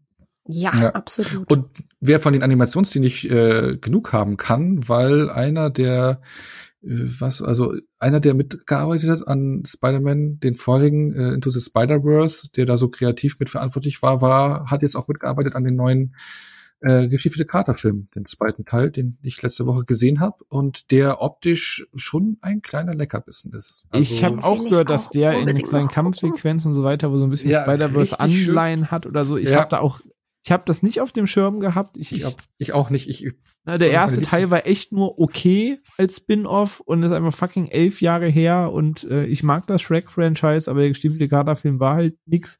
Und ich war jetzt auch überrascht jetzt im neuen Jahr, was dieser Film für Lobeshymnen gerade kriegt. Ja. Aber ich habe richtig Bock, den zu sehen. Also, also der macht echt Spaß. Also ich habe ihn jetzt nicht ganz so gut bewertet. Also das nur so sieben von zehn. Ne? Aber es ist gut, weil ich bin nicht der größte Fan vom gestiefelten Kater. Also ich fand den Shrek-Film schon nicht äh, die coolste Figur. Äh, bei seinem ersten Einzelfilm, glaube ich, auch nur mal halb im Fernsehen angeschaut und dann auch nicht weiter. Also von deswegen war der Film bei mir auch nicht so hoch angesehen, aber bin ob der Olympus-Hymnen doch rein und muss sagen, ähm, optisch ist es schon leckerbissen und äh, wirklich eine schöne Abwechslung zu dem sonstigen Animationseinheitsbrei. Da kriegt man schon schon was Cooles geliefert. Der macht schon sehr Spaß. Der das ist kurzweilig, geradlinig von der Geschichte her.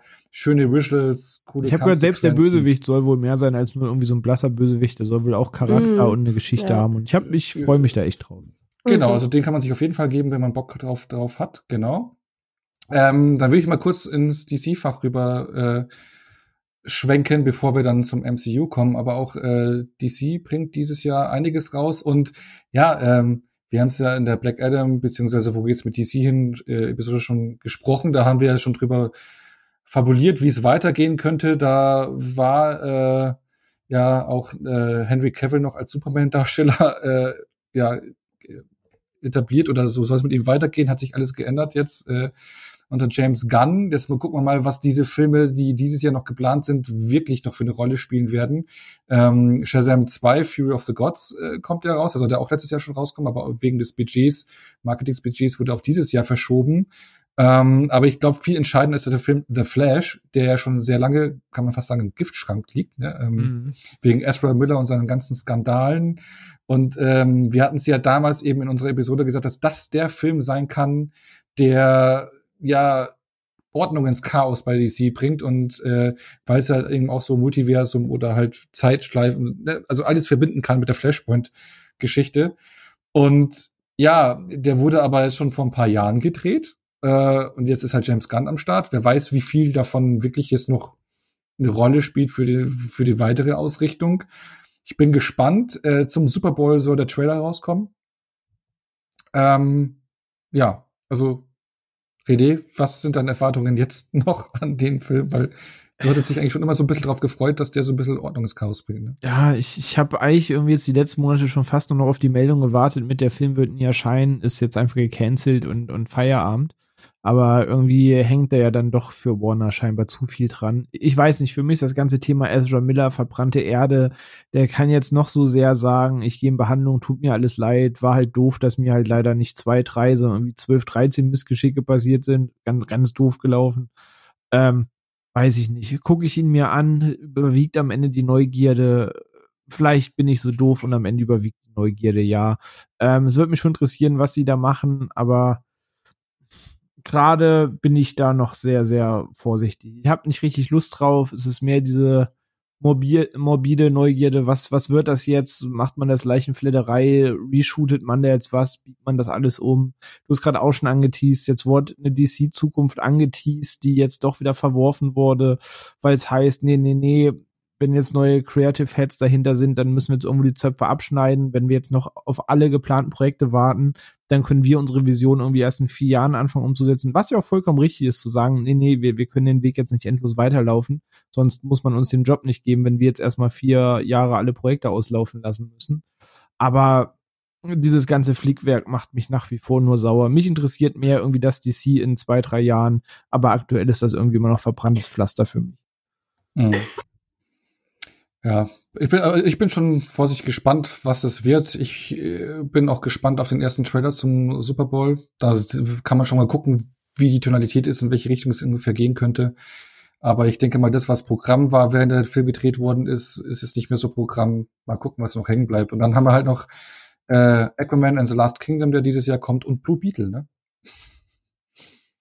Ja. Blue Beetle, den ungefähr jemand kennt. Ja, also äh, da bin auch, Masse, ne, also. da bin auch ich dabei, da einfach nachlesen zu müssen und so weiter. Keine Ahnung. Ich, ich behaupte, dass ich verhältnismäßig tief in der Materie bin, aber ey, bei Blue Beetle hört es dann auch irgendwo bei mir auf. Hat alles irgendwo seine Grenze. Aber auf Aquaman habe ich Bock. Ich mochte den ersten schon irgendwie. Ist, der hat schon ein paar Vibes. Ich glaube, James ja. Bond ist wieder auf dem Regiestuhl. Jason Momoa geht immer. Und Shazam 2 habe ich irgendwie auch Bock drauf. Ja, das ist auch ich sehe halt Zachary Levi einfach super gern. Da bin ich mal gespannt. Ich muss sagen, ich finde den Trailer richtig kacke zum zweiten Teil. Aber fairerweise, ich fand auch den Trailer zum ersten Teil richtig kacke. Gibt es einen Trailer zum zweiten Teil? Ja, ja. ja. Ich, ich finde ich finde den wirklich ganz schlimm. Ähm, aber vielleicht wird das was. Ich fand auch den Trailer zum ersten Teil echt nicht gut und am Ende war das ein sehr herzliches, liebevolles Ding eigentlich und der Trailer war mehr so ein bisschen False Advertising. Und ich hoffe auch, dass das im zweiten Teil der Fall ist, weil ich finde, das sieht alles nicht cool aus. Also, ich habe den, wo habe ich den voll verpasst, den Trailer zum zweiten Teil? Ja, also ich habe dir gesagt, ich war letztes Jahr nur sechs Mal im Kino, ne? Aber an drei Malen davon lief der Shazam 2 Trailer. Ich rede, ich rede gerade von Aquaman 2. Ich rede von so, ich dachte, wir waren bei ah. Shazam. Nein, deswegen dachte ich jetzt so, so Aquaman 2, nee. der kommt doch im Dezember, da gibt's nee, noch keinen Trailer. Wassermann 2 gibt's noch keinen Trailer, nee. Das meinte ich. Aber genau, äh, ach so, ich dachte, Entschuldigung, es ging um äh, Aquaman 2. Ach so, sorry. Nee, okay, Alles okay. gut. Verwirrung gelöst. genau. Nee, Shazam 2 gibt's genügend Trailer, ja, das stimmt. Ja, ich, ja, ich bin trotzdem da. Ich mochte den ersten Teil. Ich mochte auch den ersten Teil von Aquaman. Ich glaube, ich werde in beiden drin sitzen. Aber es ist ja bei äh, Comic-Verfilmungen so bei mir.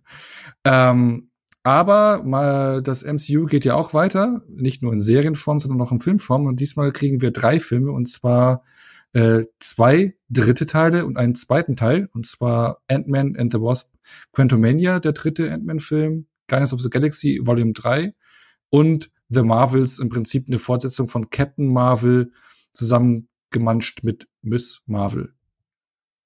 Jawohl. So. Jawohl. So, unser MCU-Beauftragter. Dein Auftritt. Äh, Dein Auftritt. Ich bin mal gespannt. Ich glaube, dieses Jahr könnte, was so den Bass der MCU-Film angeht, relativ entscheidend werden, weil ich glaube, wir sind uns alle einig, dass Phase 4 okay war, wenn wir es durchwachsen. Ähm, da war nicht alles Mist, da war nicht alles Highlights, da war eigentlich nichts das Beste, was wir im MCU gesehen haben. Aber es war klar, dass die Phase nach Endgame erstmal wieder ein neues Weichen stellen wird, ein neues äh, Gesichter etablieren wird, ein bisschen Figuren in Position rücken und dass das halt relativ highlightlos dann nun mal bleiben wird und genauso ist es dann halt auch eingetreten. Ähm, aber nach allem, was du hattest, willst du trotzdem ein gewisses Highlight haben, dass es ja irgendwie diese, dieses Jonglieren, in dem sie gerade echt aufpassen, aufpassen müssen, dann nicht zu stolpern, in meinen Augen. Jetzt geht's halt mit Phase 5 los. Jetzt kriegen wir Kang serviert, ich habe schon gehört, wie gesagt, der Ant-Man-Trailer neu ist ja raus. Ich habe ihn nicht gesehen, aber wenn man ihn gesehen hat, kann man sich wohl auch da ja schon 98 Prozent des Films grob zusammenbasteln, was da wohl passiert, passieren könnte, wie die Weichen aussehen. Ähm, das ist dieses kleine Mühe, wo ich mich dann doch noch überraschen lassen möchte. Aber ja, wir kriegen Kang auf die Leinwand. Das Thema Zeitebene und Multiversum wird vermeintlich dann nochmal aufgerissen, beziehungsweise Ant-Man machen sie es dann mit dem Thema Quantenebene nochmal auf. Ähm, es wird kosmischer, ne, bei Guardians of the Galaxy, bei Marvels geht's auch ins Weltall noch erneut. Ähm, wir werden Adam Warlock sehen. Ähm, also ich glaube, jetzt werden so ein paar Mächte ins, ins, Spiel gebracht und ein paar Bälle in den Raum geworfen, die die nächsten Jahre entscheidender sein können. Ja, bin ich jetzt mal gespannt. Jetzt ist quasi der Aufschlag, die, die Bedrohung zu etablieren, mit der wir uns quasi im Kino die nächsten zweieinhalb, drei Jahre beschäftigen.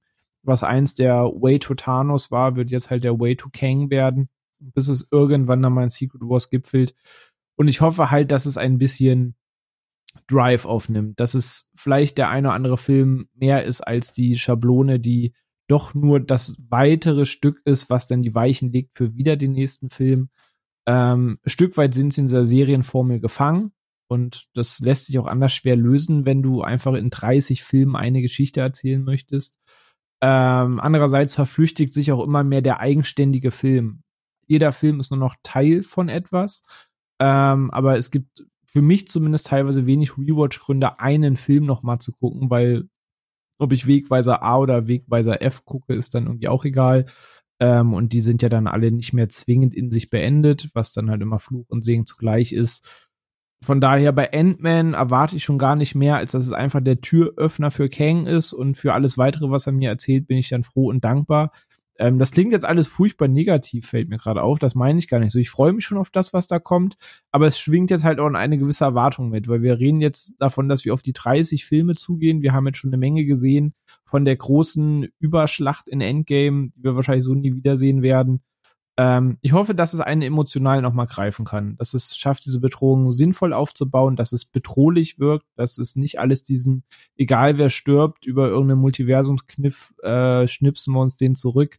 Ich hoffe, es entwickelt eine Fallhöhe. Das ist eigentlich mein größter Wunsch, dass es dass eine Gefahr besteht, dass nicht alles nur Augen zwinkert. Ähm, dann wäre ich schon sehr happy, aber ich bin gespannt, was man da jetzt macht, welche Weichen man da jetzt stellt. Hm. Auf Ant-Man habe ich ja eigentlich so auf dem Papier voll Bock, aber die Trailer, also auch gerade der erste, die holen mich halt technisch, also mhm. CGI-technisch ist es halt schon, ja. boah, ne? Also, Schaut teils mh. richtig bitter aus. Ja, also ich hoffe, dass es im Kino dann doch noch ein Stückchen besser ist als im Trailer, dass sie da noch richtig ein bisschen was hinpolieren, weil. Ja, ich kann auch keine recycelten also, Pop-Songs in Trailern mehr sehen. Das Ach so, ja, das. Ey, echt nicht. Als ich da realisiert habe, oh cool, das ist, das ist Yellow Brick Road von, von Elton John, war das nur so, wow. Selbst das hm. ist nicht mehr heilig. Ja, ja aber, aber man sieht halt schon alleine, wie, wie halt die, die Schauspieler beleuchtet sind und dann mit dem Hintergrund, das sieht halt wirklich so schlecht integriert aus irgendwie.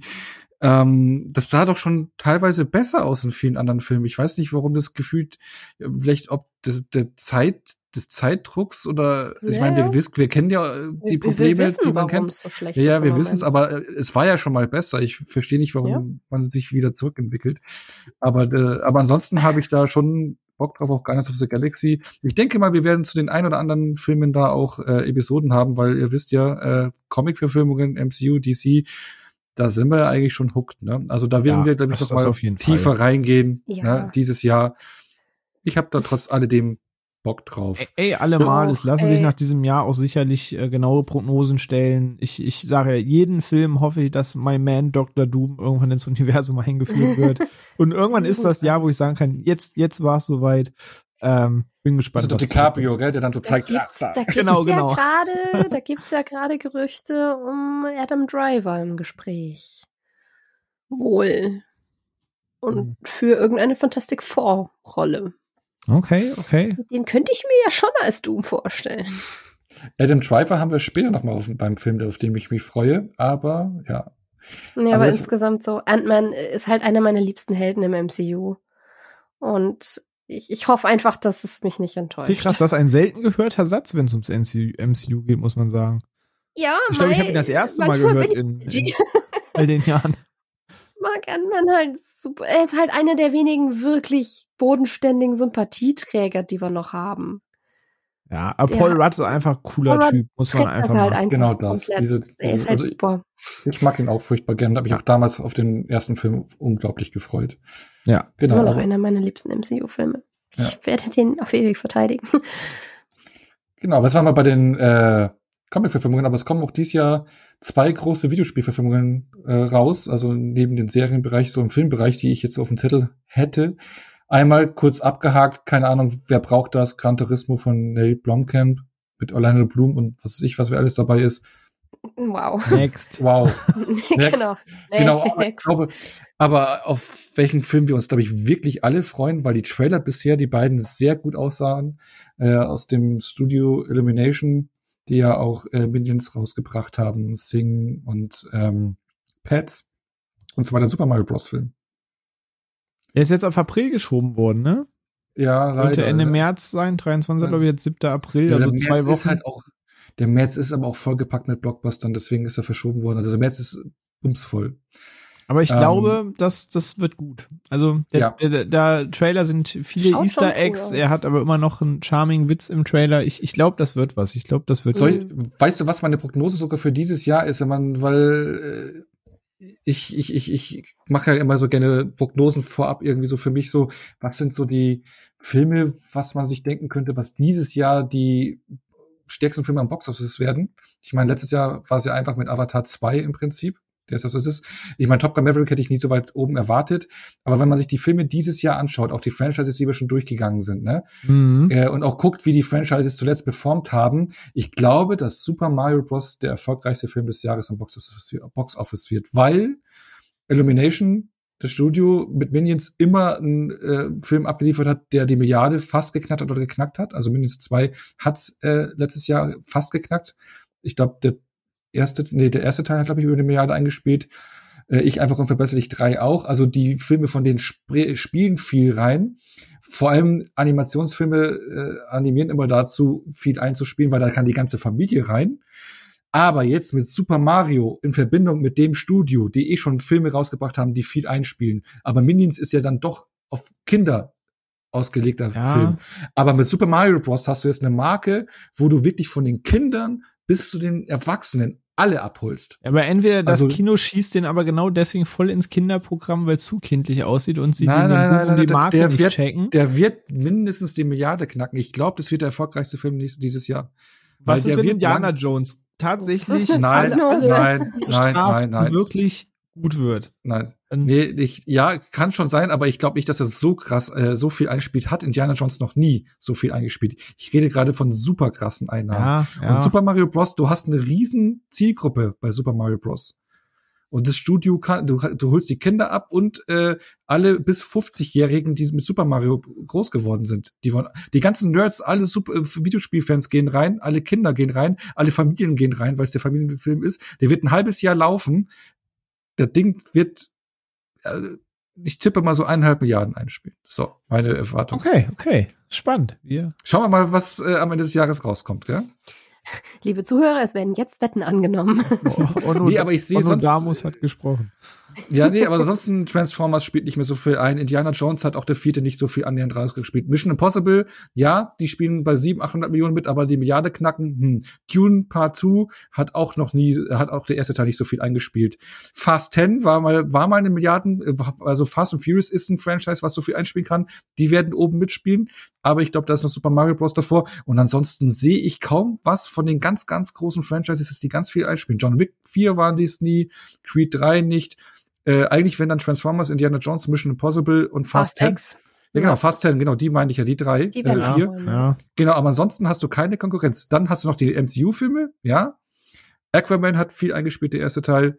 Aber ich glaube, du hast es jetzt schon gemerkt, ähm, beim MCU, das hat auch letztes Jahr nicht so viel eingespielt, abgesehen von äh, Far From Home, aber das war halt so dieser große Bass, was steckt dahinter, da, den man vorab aufgebaut hatte. Ähm, also ich glaube, dass Super Mario Bros. der erfolgreichste Film dieses Jahr wird. So, das habe ich gesagt. Hier habt, es zum, hier habt es zum ersten Mal gehört. Okay, okay. So, dann gehen wir, äh, aber das wird so schön in Animationsbereich. Und jetzt kommen noch andere Animationsfilme raus. Und für mich einer meiner Most Wanteds. Ich hoffe auch, dass es noch nach dem ersten Trailer soweit ist. Ähm, und zwar Turtles, Teenage Mutant Hero Turtles, Mutant Mayhem. Ein Animationsfilm, der dieses Jahr rauskommt. Die Turtles neuer Turtles-Film. Ich bin gehuckt. Ich hoffe, äh, das wird noch so sein, wenn der erste Trailer rauskommt und man dann den Animationsstil sieht und der einen hoffentlich nicht abschreckt.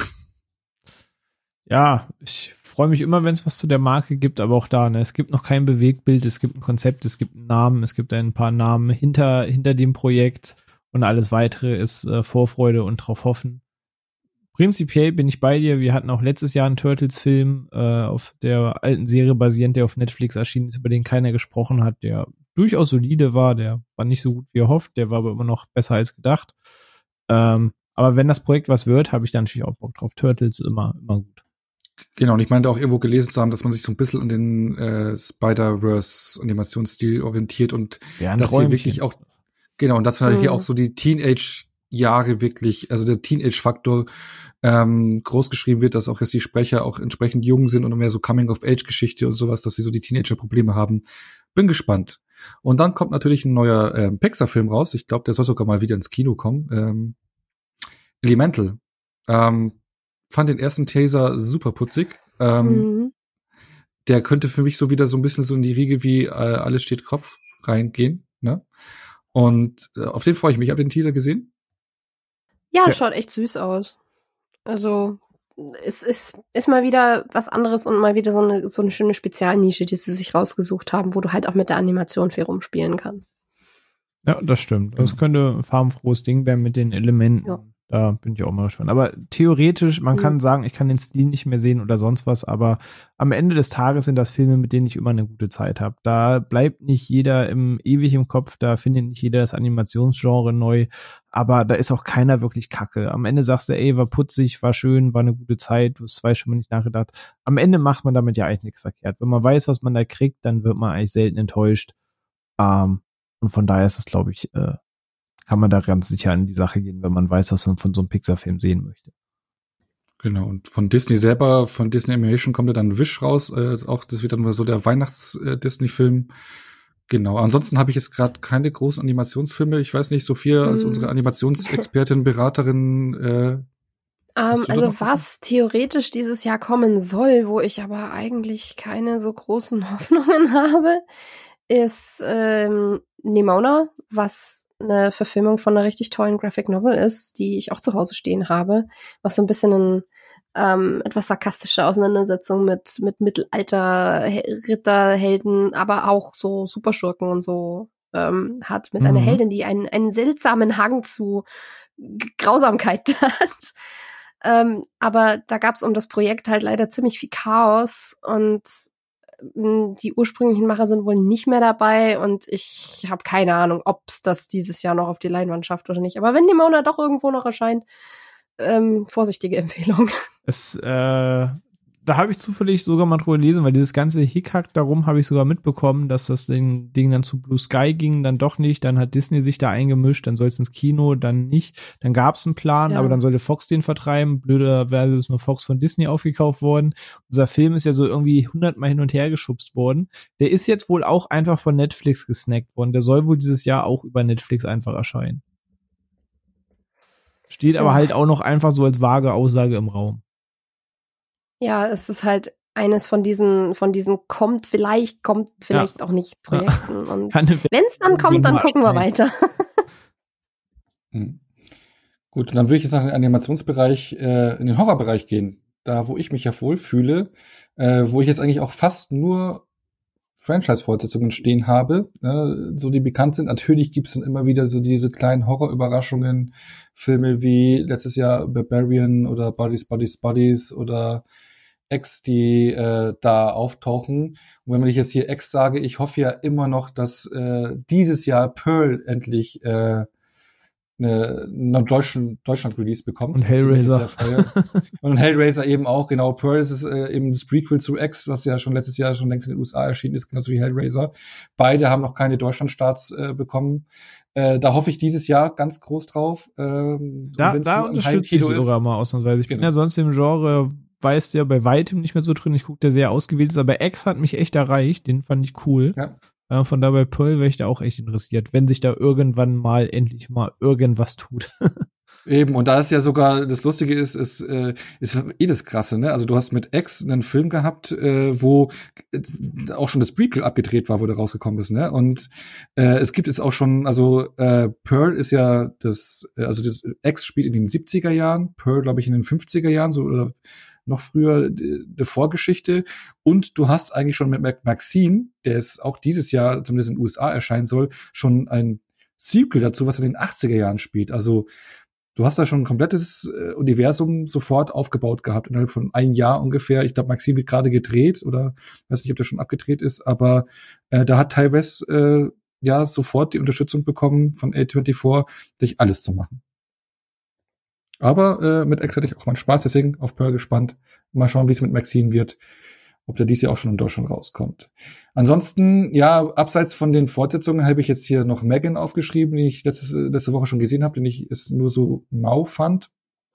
Ähm, aber ansonsten hat man ja nur Fortsetzungen, aber dann auch gleich von den ganz großen bekannten Marken, Franchises im Horrorbereich. Äh, Evil Dead Rise, Trailer schon draußen, Vorfreude ist bei mir da. Ähm, und Scream 6 wird auch schon direkt fortgesetzt. Letztes Jahr der fünfte Teil, direkt jetzt der sechste Teil, der dann New York spielt. Also das sind auch beides so mit meine Most Wanteds überhaupt dieses Jahr. Ähm, bin ich gespannt drauf. Gerade Evil Dead Rise geht ein bisschen in eine andere Richtung. Ähm, und ja, dann werden so die üblichen Schocker fortgesetzt. The Nun 2, ähm, Insidious Chapter 5 und es kommt auch äh, ein zehnte Ableger von der Saw-Reihe. Also ich glaube, es gibt kein Genre, was so langlebige Filmreihen hat wie das Horrorgenre. Äh, sicher nicht, nee. wo Teil 10, 11, 12, 13 irgendwann rauskommen. Äh, wo es Reboots gibt und Requels, Remakes und allen Kram. Ähm, genau, und wenn wir schon bei Remakes sind, es wird auch ein Remake zu Der Exorzist geben. Von Gordon Stimmt, Green. das habe sogar ich mitbekommen. Genau, der ja auch schon die Halloween-Filme, äh, das Halloween-Remake gemacht hat und die neue Trilogie. Bin ich gespannt drauf. Äh, ja, ich werde ich trotzdem alledem alles irgendwie schauen und bin gespannt, was äh, dieses Jahr noch so für Horror Horrorperlen aufploppen äh, am Fantasy Filmfest, die dann vielleicht in äh, Release bekommen und was sonst noch alles auf der Agenda ist äh, für dieses Jahr. Genau, und dann wäre ich jetzt äh, bereit für die letzte Kategorie. Seid ihr es auch? Das rein, Auffangbecken. Hau raus. Das Auffangbecken für den Rest. Die, die Resterampe. Die Resterampe. Die Resterampe, so das sonstige. Genau, da habe ich es in Barbie hingepackt. Äh, von Greta Gerwig. Wow. mit Margaret Robbie und Ryan Gosling, wo man den ersten Trailer gesehen hat, äh, der an 2001 äh, erinnert hat, bloß jetzt in Barbie-Form ähm, der, glaube ich, bei der Ankündigung schon für Stirnrunzeln gesorgt hat. Äh, aber ich denke mal, mit Greta Gerwig äh, äh, in der Regie und auch äh, Margaret Robbie und Ryan Gosling im Lied hat man dann schon gedacht, aufgehorcht. Dann gab es erste Setbilder, erste Bilder zu sehen, jetzt der erste Teaser. Ey, ich bin, ich hätte nie gedacht, dass ich das mal sage, aber ich bin echt gespannt auf diesen Barbie-Film. Oh ja, das sieht halt echt vogelwild aus. Ich habe immer noch keine Ahnung, wo der hingeht. Und das freut mich. Irgendwie. Also ich glaube, das ist auch eben gerade das, das, das große Geheimnis des Films, was es gerade so interessant macht. Wenn es einfach darum geht, dass diese Spielzeugstory äh, verfilmt wird oder dass du den Weg von Mattel siehst oder so, wie es dazu kam, ist das das eine so, dann ne, haben wir schon viele Filme so eine Reihe gehabt, aber ich glaube, dass das was ganz abgedreht eigenes werden könnte, wo wir im besten Fall wirklich erst in der letzten Minute erfahren, um was es sich eigentlich handelt. Ich hoffe sogar fast, dass bis zum Kino-Release es weiter einfach so mysteriöse Teaser gibt, weil dass diese 2001 ja. Odyssee im Weltall Nachgestellgeschichte jetzt nicht Teil des Films ist, ist denke ich jedem klar. Ähm, gibt aber irgendwie so eine Fahrtrichtung vor, dass das alles ein bisschen weird werden könnte ich weiß nicht, ob das Studio sich traut zu sagen, wir bringen den genauso geheimnisvoll ins Kino oder ob die auch der Meinung sind, wir bringen jetzt einen Trailer raus, der euch drei Viertel des Films verrät, weil ansonsten geht keiner ins Kino. Aber ich hoffe eigentlich, dass man genauso mit dem Marketing weitermacht und wir uns alle überraschen lassen müssen, was dieser Barbie-Film wird. Die, die Outfits da von Margaret Robbie und Ryan Gosling, da von den Set-Bildern, wo die fotografiert wurden, das sieht alles vogelwild aus. Und ich bin echt oh, gespannt ja. zu sehen, was, was das am Ende wird. Und ich muss ja sagen, ich hätte mir eigentlich keine bessere Besetzung für einen Ken wünschen können als Ryan Gosling. Das passt für mich so dermaßen perfekt. Ja, eben. Also ich glaube, dass das, das könnte ein Highlight werden, auf die eine oder andere Weise. Aber ich bin da richtig gespannt. Ich denke ich hoffe, oder hoffe, da hat sich ein Team an Kreativen wirklich was beigedacht und das könnte entsprechenden Impact auslösen. Ja. Und dann äh, kommt äh, dieses Jahr, also Disney ist wieder zurück mit einer Live-Action-Verfilmung. Es kommt ein Ariel-Film raus. Jo. Jo. Ja, ne? Und weiter, oder? Ja, genau.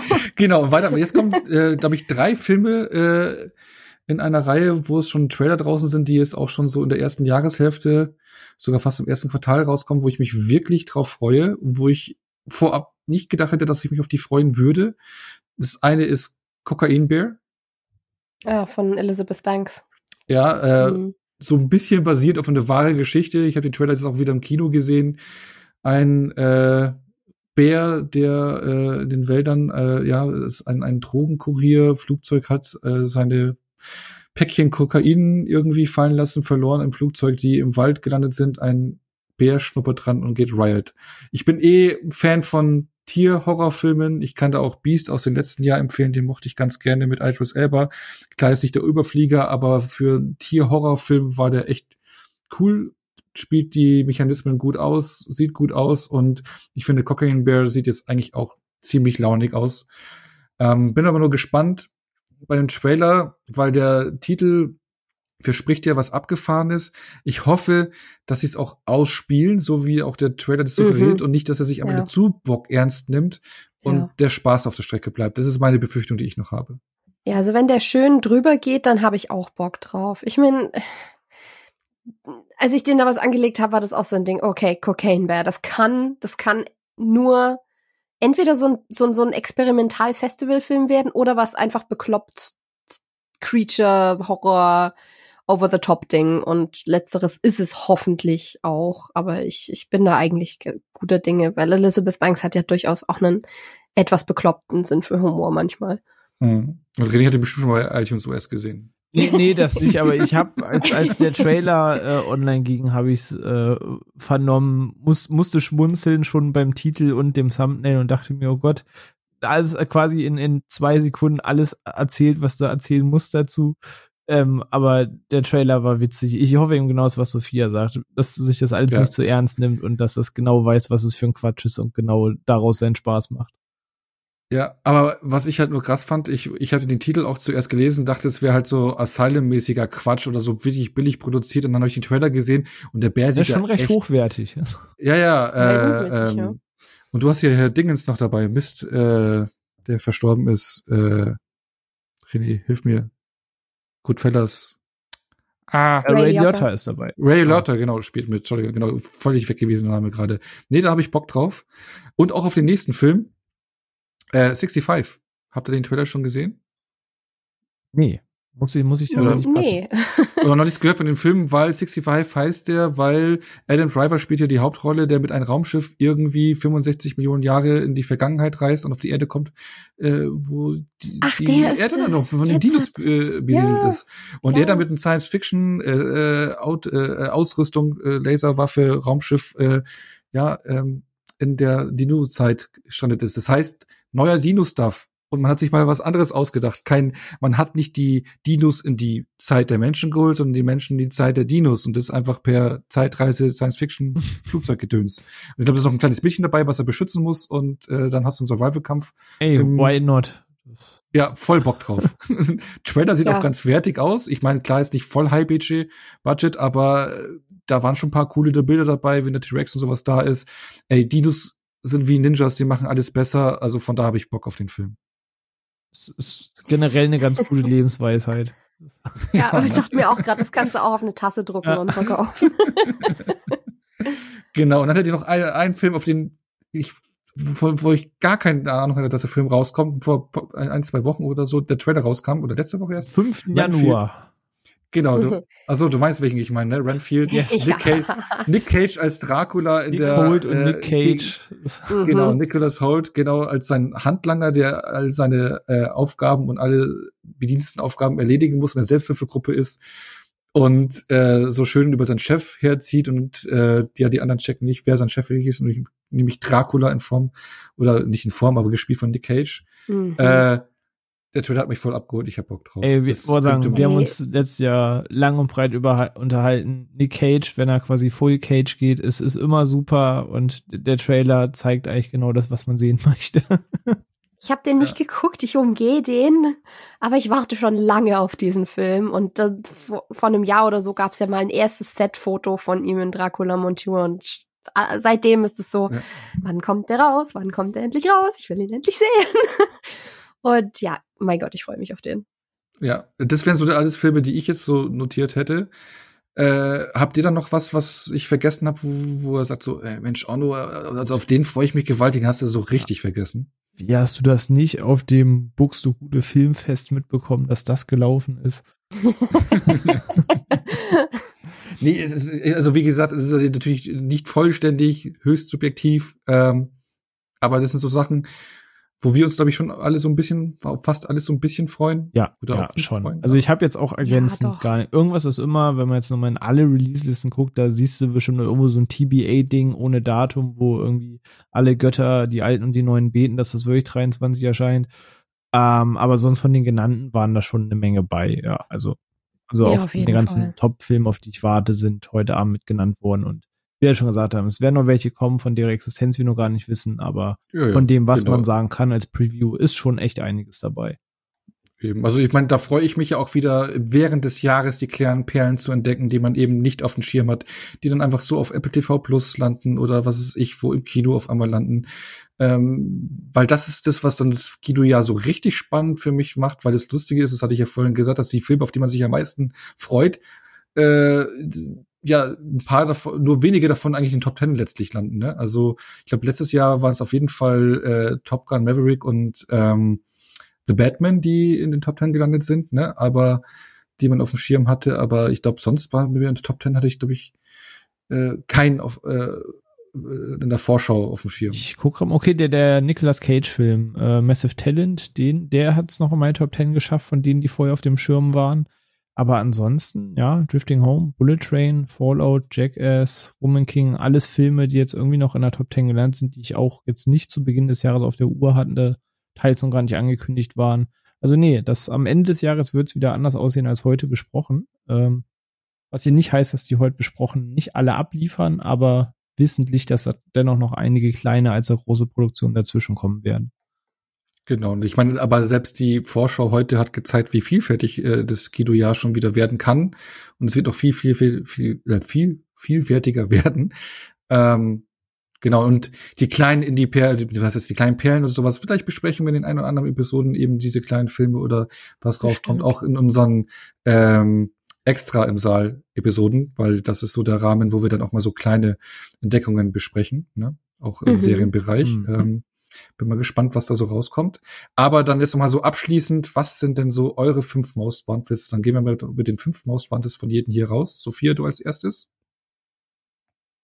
Ähm, ja, also bei mir ist es auf jeden Fall eben Renfield ist ganz vorne mit dabei, Asteroid City ist ganz vorne mit dabei. Der D&D-Film ist, denke ich, mein Platz eins. Ich schieb die wahrscheinlich immer so ein bisschen durch die Gegend.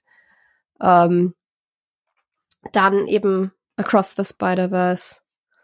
Und es ist, es ist ein bisschen unentschiedener Moment noch zwischen tatsächlich Oppenheimer und Operation Fortune, weil ich den noch nicht gesehen habe. Aber ich bin halt so ein, ich bin halt so ein riesen Garrity-Fan. Und ich hoffe, dass es Spaß macht. Ich habe ich hab so durchwachsene Sachen gehört, aber auf den freue ich mich halt schon massiv. Hm, und René, bei, äh, René bei dir? René. Äh, René, Randa.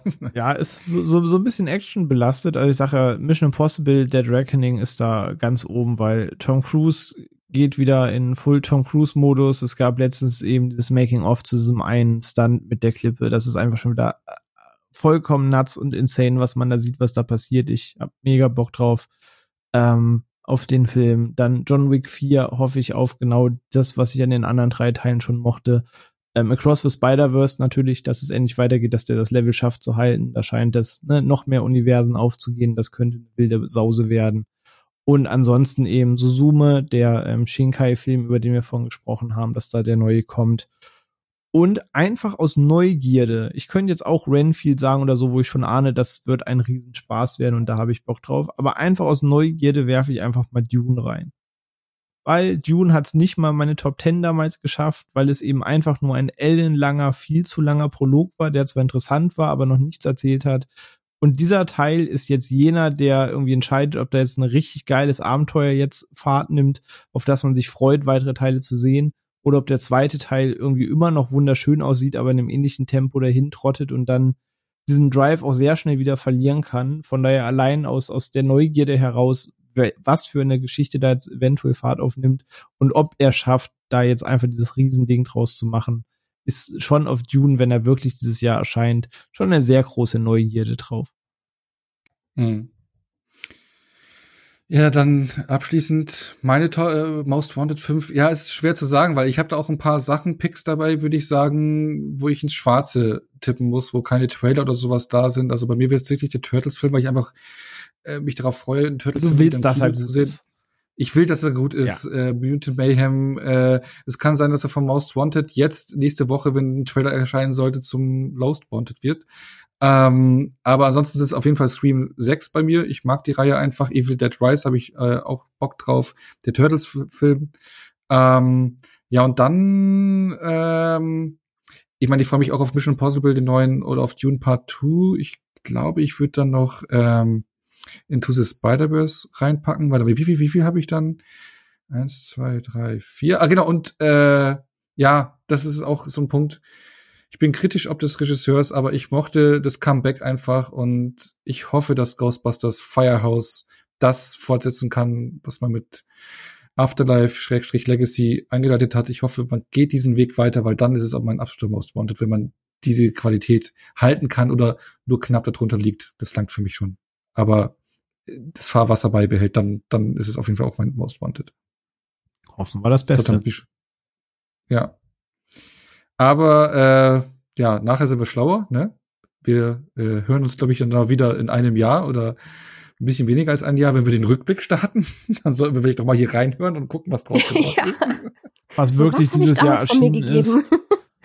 Bitte? Was wirklich dieses Jahr erschienen ist, was eventuell was verschoben wurde. Was getaugt hat. Genau, wenn man so die Haare räuft, was? Darauf habe ich mich gefreut. Lassen wir uns überraschen. Genau, es gibt viel und es wird noch viel mehr geben. Viel zu viel produziert wie noch nie. Also für jeden wird was dabei sein. Und ja, das hätte ich gesagt, so war's. Habt ihr noch ein paar letzte Worte? Also für die Episode nicht so. Nö, nö. Die, die ersten Sachen sind jetzt ja, schon angelaufen, die wir gesprochen haben, wie du schon gesagt hast. Ne? Babylon, ich weiß gar nicht, startet diese Woche, nächste Woche oder so. Operation, Jetzt genau mit Erscheinen dieser Episode. Genau, Operation Fortune läuft schon, andere stehen in Startlöchern. Es geht jetzt schon im, im Februar gleich weiter mit Ant-Man. Also alles, was wir besprochen haben, ist ja teilweise nicht in weiter Zukunft. Wir, wir sehen teilweise schon mitten an den Releases bis hin in den Sommer dann. Von daher, äh, lass uns einfach überraschen, was, was da kommt, was, was uns am Ende taugt, was uns enttäuscht, was uns überrascht was die Erwartung auch einfach nur erfüllt. Genau ja. das. Und wir werden, wie gesagt, schon in, über einige dieser Filme und Serien in Episodenform reden, ausführlich. Yes. Das äh, können wir schon mal androhen. Können wir schon mal androhen. auch einige Franchises, einige, ja, Sachen. Vielleicht können wir dann auch endlich mal über den ersten Super Mario Bros. Film reden. oh ja, oh ja, bitte. Aber, aber dann nur mit Alkohol und Pilzen. Äh, was? Mhm, genau. nee, dann danke ich äh, fürs Zuhören. Äh, ich bin gespannt auf das Filmjahr. Äh, haut dann gerne auf Social Media im Discord vielleicht ein paar Filme raus, auf die ihr euch freut, die wir noch nicht genannt haben oder was wir vergessen haben, wo wir vielleicht mal drauf schauen sollen, falls wir was übersehen, vergessen haben. Ich bin über jeden Tipp, also ich persönlich, ich denke mal ihr auch, über jeden Tipp äh, dankbar. Ähm, genau, und ich freue mich auf ein tolles, abwechslungsreiches Filmjahr für uns alle. Dass jeder was finden möge, was er gerne sehen möchte. Amen. Amen. Damit äh, tschüss und bis zum nächsten Mal.